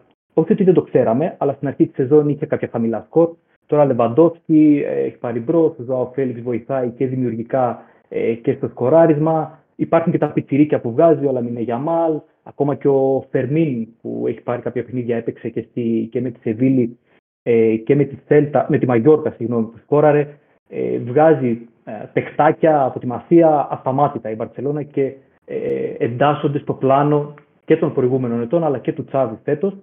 Ε, θεωρούμε λοιπόν την Βαρκελόνα που όπως έχει τονίσει και ο προπονητής της ο Τσάβη ρίχνει βάρος φέτος στο Champions League θέλει να κάνει το step up, θέλει να διώξει τα φαντάσματα του παρελθόντος, του πρόσφατου παρελθόντος, των δύο τελευταίων ετών που η Βαρκελόνα απέτυχε να προκριθεί από τους ομίλους της κορυφαίας διαθελογική διοργάνωσης.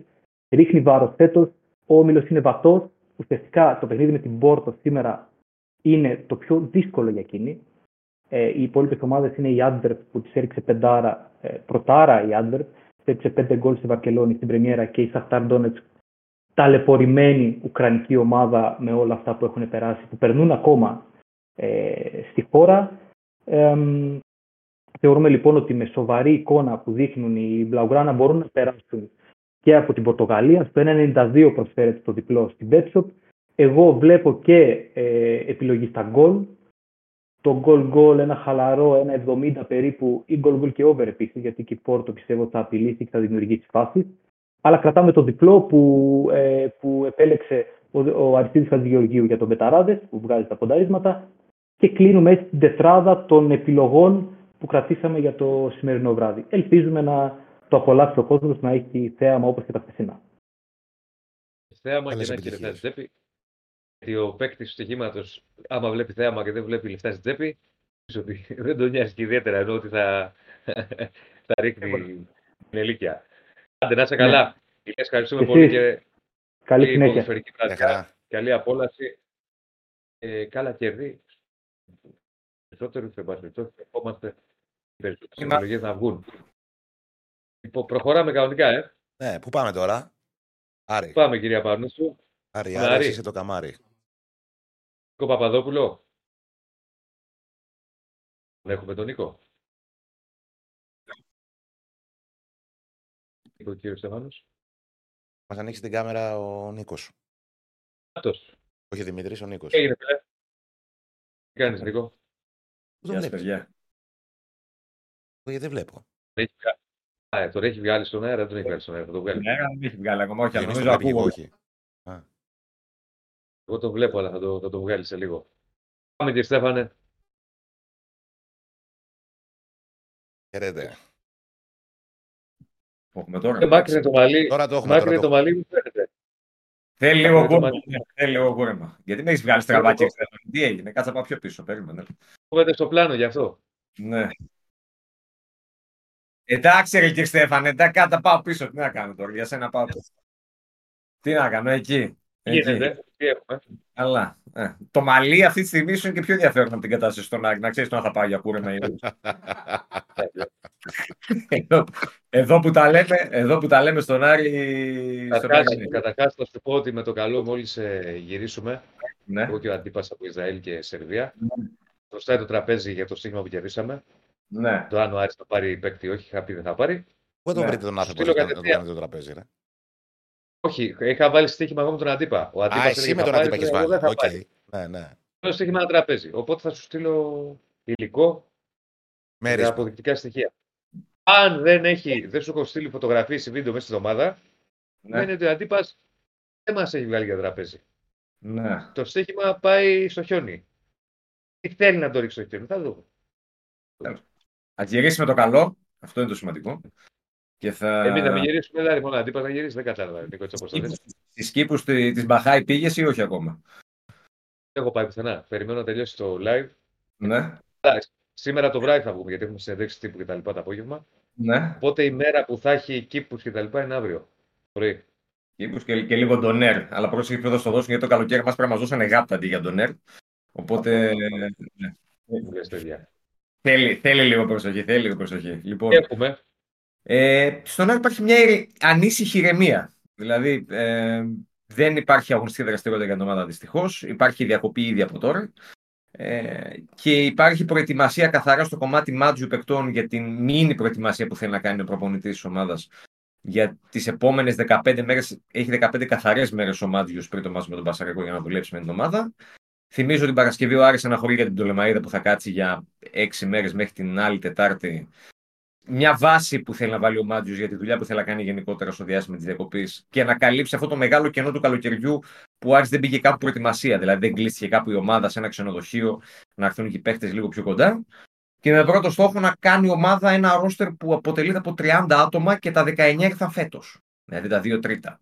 Ε, είναι δύσκολο το έργο του προπονητή, ε, πολλή δουλειά μπροστά του και επιμέρους πράγματα τα οποία θέλει να φέρει πιο κοντά στα δικά του θέλω να διορθώσει και να δέσει σταδιακά αυτό το πολύ καινούριο σύνολο το οποίο έχει ο Άρης. Ε, και μια περίοδος που, γιατί και εκεί πέφτει πλέον λίγο περισσότερο το ενδιαφέρον με τους τραυματίες ε, που είναι μια ευεργετική περίοδος η διακοπή για τους τραυματίες και ειδικά για, μια, για δύο περιπτώσεις όπως είναι του Μάνου Γκαρθία που θυμίζω ότι απουσιάζει από τον περασμένο Γενάρη με τους χιαστούς που είχε κάνει και στον Άρη τον περιμένουν τέλη της εβδομάδας ή αρχές της επόμενης να έρθει στη Θεσσαλονίκη και το θέμα με τον Σαβέλιο, τον εξτρέμο του Εκουαδόρ που κι αυτός είχε τραυματιστεί θυμίζω πριν την Δυναμό υπήρχε μια εκτίμηση που έλεγε ότι θα επιστρέψει σε 10-15 μέρες αλλά έχουν περάσει δύο μήνες και ακόμα Σαβέλιο δεν βλέπουμε. Ο Σαβέριο ξεκίνησε ο τραυματισμός του απλά, εξελίχθηκε πολύπλοκα με ένα οστικό είδημα το οποίο υπέστη. Έχει γίνει και μια επανεκτίμηση της κατάστασης από τον νέο γιατρό της ομάδας, τον Γιάννη τον Χρήστο. Και προχωρούν με ένα πλάνο να μπεις προπονή τον Νοέμβριο. Ε, με την ελπίδα ότι θα μπεις προπονή τον Νοέμβριο. Δεν είναι ακόμα σίγουρο με το Σαβέριο, εάν θα μπεις προπονή τον Νοέμβριο. Αλλά το εξελίχθηκε χειρότερα. Έχει ένα πρόβλημα, έχει ένα οστικό είδημα το οποίο δημιουργήθηκε. Και είναι yeah. και αυτός ένας παίχτη που, OK, δεν ήταν πρώτης γραμμής. Ήρθε λίγο low profile κίνηση value for money. Ο Μάντζιος σίγουρα θα τον ήθελε και αυτό να τον δει.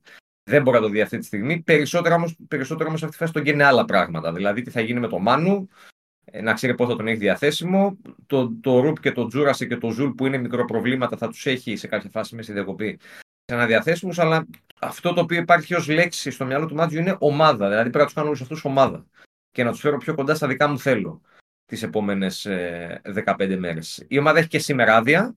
Αύριο θα επιστρέψει προπονήσει. Είπαμε Παρασκευή φεύγει για την Πτολεμαίδα. Και με ένα διευκολυνσία θα κάνει και φιλικά σε αυτό το διάστημα της ε, της διακοπής. Ναι. Υπάρχουν αυτά τα ζητήματα για τον Άρη. Τώρα ξέρεις, είναι αμήχανε στιγμές δημοσιογράφων στις διακοπές. Που δεν, ρε παιδί μου, δεν έχει επικαιρότητα, αυτό θέλω να πω. Τώρα είναι δύσκολα. Είναι τώρα για τον Άρη, ξέρεις τι, είναι δύσκολο. Έχει Ευρώπη, Εντάξει, για τον Άρη σίγουρα είναι λίγο αμήχανο για κάποιους. Όχι εντός του Άρη, γενικότερα στο περιβάλλον του Άρη. Το να βλέπεις του άλλους να παίζουν Ευρώπη και εσύ να μην παίζεις δεν είναι ωραίο. Σε καμία περίπτωση. Αλλά εγώ είμαι και της γενικότερα ότι πάνω από το χειμένο γάλα μην κλε. Το κακό έγινε για τον Άρη που και, και την δυναμό περνούσε, δεν ξέρεις με την Πεσίκτα τι θα έκανε. Θα διεκδικούσε τις όλε πιθανότητες είχε. Το, το, το κακό είναι ότι μπήκε και στην διακοπή με, ξέρεις, με κακό αποτέλεσμα μέσα, στο, μέσα στην έδρα του. Yeah. Ναι. Νεοφώτιστο. Δηλαδή και το κουβαλάει αυτό το πράγμα. Καλά το λέει. Το ε, κουβαλάει αυτό γιατί το... θα, δύο εβδομάδες, ας πούμε, δεν θα είναι ρε παιδί μου. Δεν θα, έχει, θα υπάρχει μια μύρλα, ας πούμε, όπως όλες οι ομάδες κάνουν ε, κακό αποτέλεσμα πριν τη διακοπή. Υπάρχει μια μύρλα και επειδή ο κόσμος άλλος από ένα σημείο. Την κριτική, ρε παιδί μου, καμιά φορά ξεφεύγει. Ε, μέσα από αυτή τη μύρλα, ορισμένες φορές μηδενίζουμε και κάποια πράγματα. Δηλαδή, ας πούμε, εγώ τώρα έχω ακούσει να κατηγορεί το Μάτζιο. Ο Μάτζιος τι φταίει αυτή τη στιγμή; Θέλετε. Κάποιοι δηλαδή, πρέπει να κατηγορήσουν. Ναι. Ο Μάτζιο ούτε, ούτε ξέρει τους παίκτες, τώρα τους μαθαίνει. Τώρα προσπαθεί να τους μάθει. Μέσω αγώνων δεν του ήταν εύκολο. Έχει πολλή δουλειά. Και αυτός θα κρυθεί σε βάθος χρόνου, εννοείται.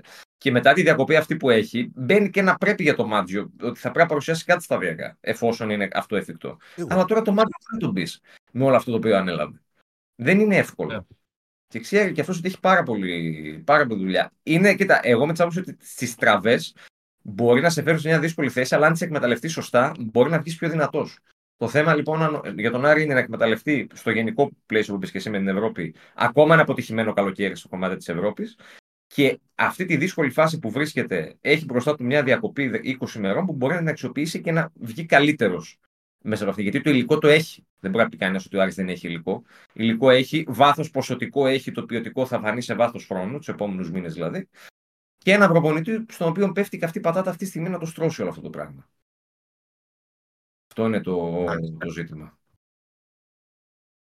Καλά, αυτά και είναι αυτό που έχουμε πει ότι είναι και κακό να πηγαίνει σε διακοπή με άσχημο αποτέλεσμα. Γιατί αυτή η μύρλα και η γκρίνια γίνεται ακόμα μεγαλύτερη. Ο Άρης πήγε στη διακοπή με άσχημο αποτέλεσμα και θα το κουβαλάει μέχρι την επόμενη αγωνιστική. Αλλά είναι αυτό που λες και εσύ ότι πάνω από το χειμένο γάλα μην Δηλαδή έχει, έχουν γίνει αυτά, δεν μπορείς να γυρίσεις πίσω. Κοίτα τι μπορείς να διορθώσεις. Και ποιος φταίει, δηλαδή αρχίζετε ότι γίνεται τώρα κουβέντες, τα ξέρετε κι εσείς, όλοι οι ομάδε που έχουν περάσει, ποιος έφτιαξε το καλοκαίρι. Ο Παλίκουτ, ο Καρυπίδη, ο Τερζής, το ένα, το άλλο κτλ. Είναι πράγματα τα οποία έχουν καταγραφεί ήδη. Απλά δυστυχώς γίνεται ένας κύκλος από ορισμένους σε αυτή τη φάση. Δεν έχει νόημα πλέον για τον Άρη. Το θέμα είναι η διοίκηση να δει τι έχει γίνει λάθος και το καλοκαίρι, τι έγινε λάθος τελευταία.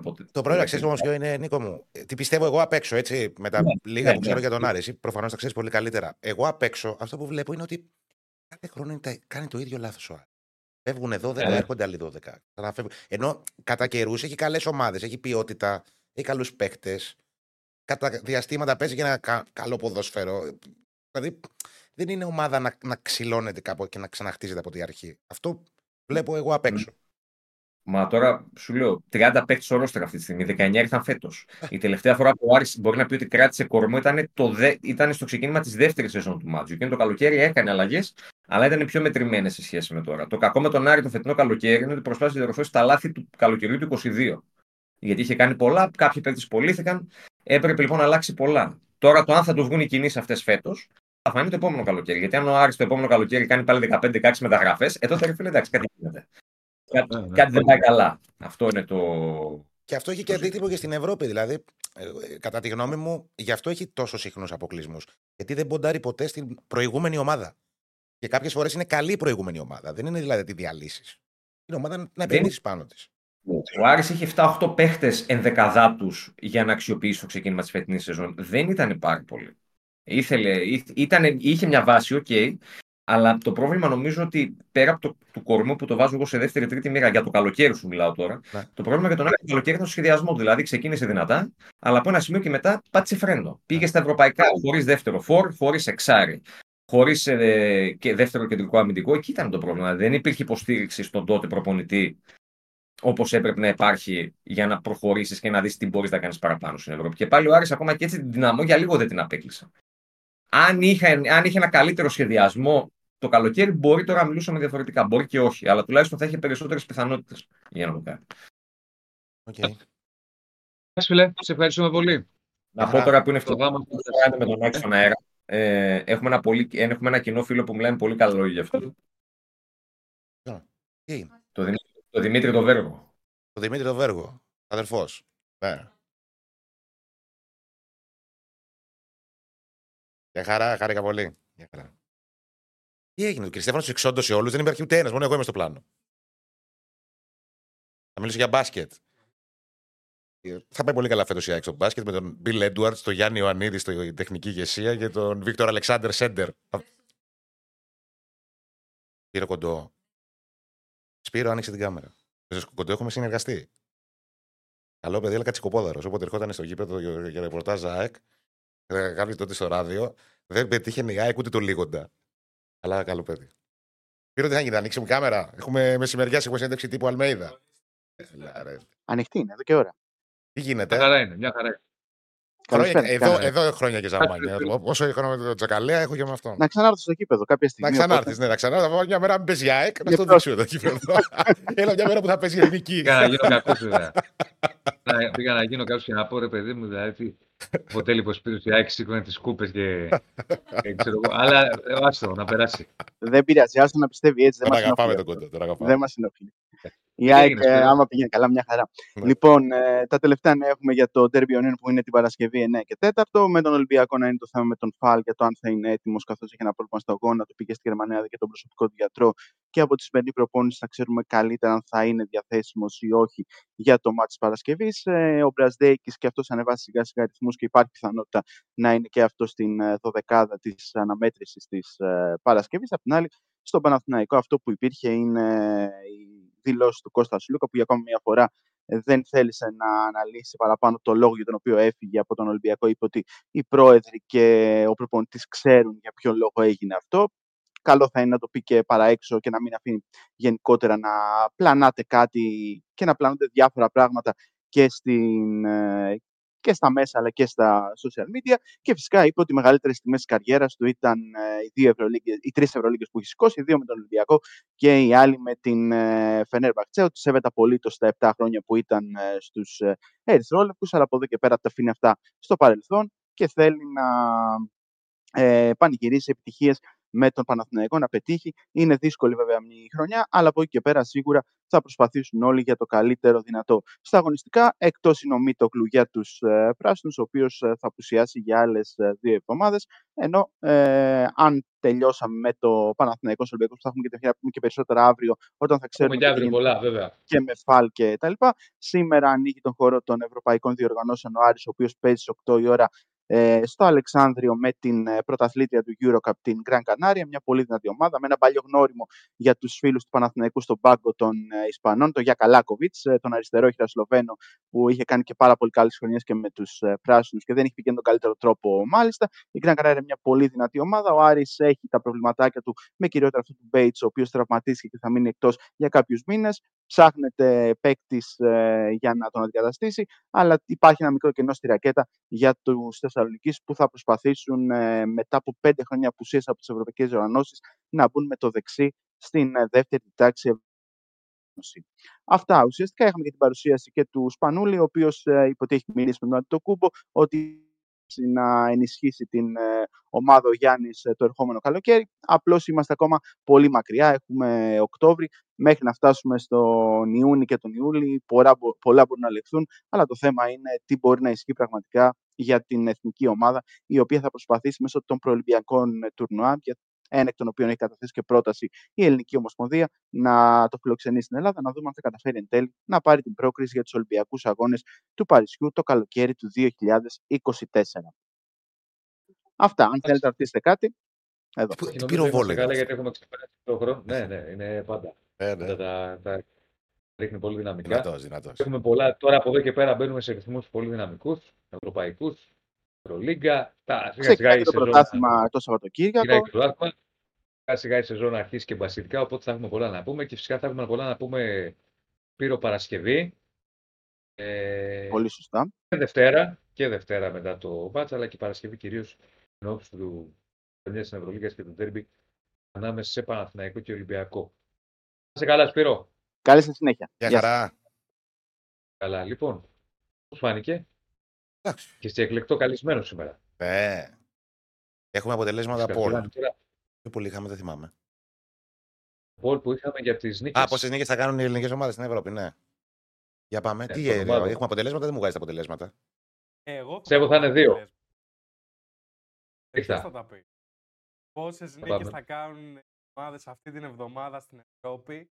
Πρώτη απάντηση είναι με 42% δύο νίκες. Μετά ακολουθεί τρεις νίκες 31% με 14% 4 δηλαδή το απόλυτο και μία νίκη 12%. Σύνολο 1.600. Φτάσαμε και τα Οπότε αυτό... Φτάσαμε. Ε, λείπει αντίπατη αυτό. Πόσα φτάσαμε; 500. 500. Λίγα. 500, ναι. Δεν είμαι ικανοποιημένος. Θα, φτάσουμε τα χίλια. Κάτσε λίγο. Εδώ επιστατεύσαμε όλα τα μεγάλα ονόματα. Ήρθα εγώ, ήρθα ο Κατσουράνης και 500 ε, like. Δεν το δέχομαι. Ένα αυτό το Ε, μα τι να κάνω. Έχω και συνέντευξη τύπου μετά. Μαύρο κάμισο. Κλάς. Το έχω πει, το, το έχω πει κιόλας και το έχω πει και άλλες φορές και σε εκπομπές. Ωραιότερο γκολ που έχω δει από κοντά, όχι ωραιότερο τόσο σε θέαμα, που ήταν και θεαματικό, αλλά κυρίως σε εξυπνάδα, ήταν του Κατσουράνη. Έχει παίξει Παναγιώτο Σαέλ, Παναγιώτο Λαρίσα. Έχει βάλει ψιλοκρεμαστή κεφαλιά ψαράκι, κρεμαστή κεφαλιά ψαράκι έξω από την περιοχή. Ψιλοκρεμαστή. Ναι. Έχει βάλει ανάποδα φάτσα με το κεφάλι εντυπωσιακό. Πόσα γκολ έχει γιατί... βάλει ο Κατσουράνης με, με, κεφαλιά, ε, γενικά. Δηλαδή το κεφάλι το είχε ε, στους τόπου, παιδί μου. Τι, τι δεν είχε, ρε, μιλάμε τώρα για ναι, ναι. Και στην ΑΕΚ θα σου πω έδινε γκολ σε στιμένες φάσεις. Ήταν μια σεζόν, έδινε συνέχεια γκολ ο Κατσουράνης. Σκόρερ Κατσουράνης. Τρομερός Λοιπόν, αυτά. Να είστε καλά. Ευχαριστούμε πάρα πολύ για τη στήριξη και σήμερα. Πάμε να κομπανίσουμε τα like. Θα φτάσει σύντομα στο χιλιάρικο μετά το live. Ε, θα τα πούμε πάλι αύριο. Ε, υπάρχουν φυσικά τα ευρωπαϊκά παιχνίδια. Έχουμε πολύ πράγμα να στείλουμε και υλικό για τις προπονήσεις των ομάδων και εγώ και ο Ηρακλής.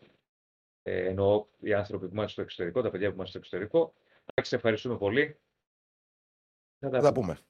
Tomorrow. Tomorrow, tomorrow. Να είστε καλά. Για χαρά. Καλό απόγευμα, καλή συνέχεια. Ευχαριστούμε.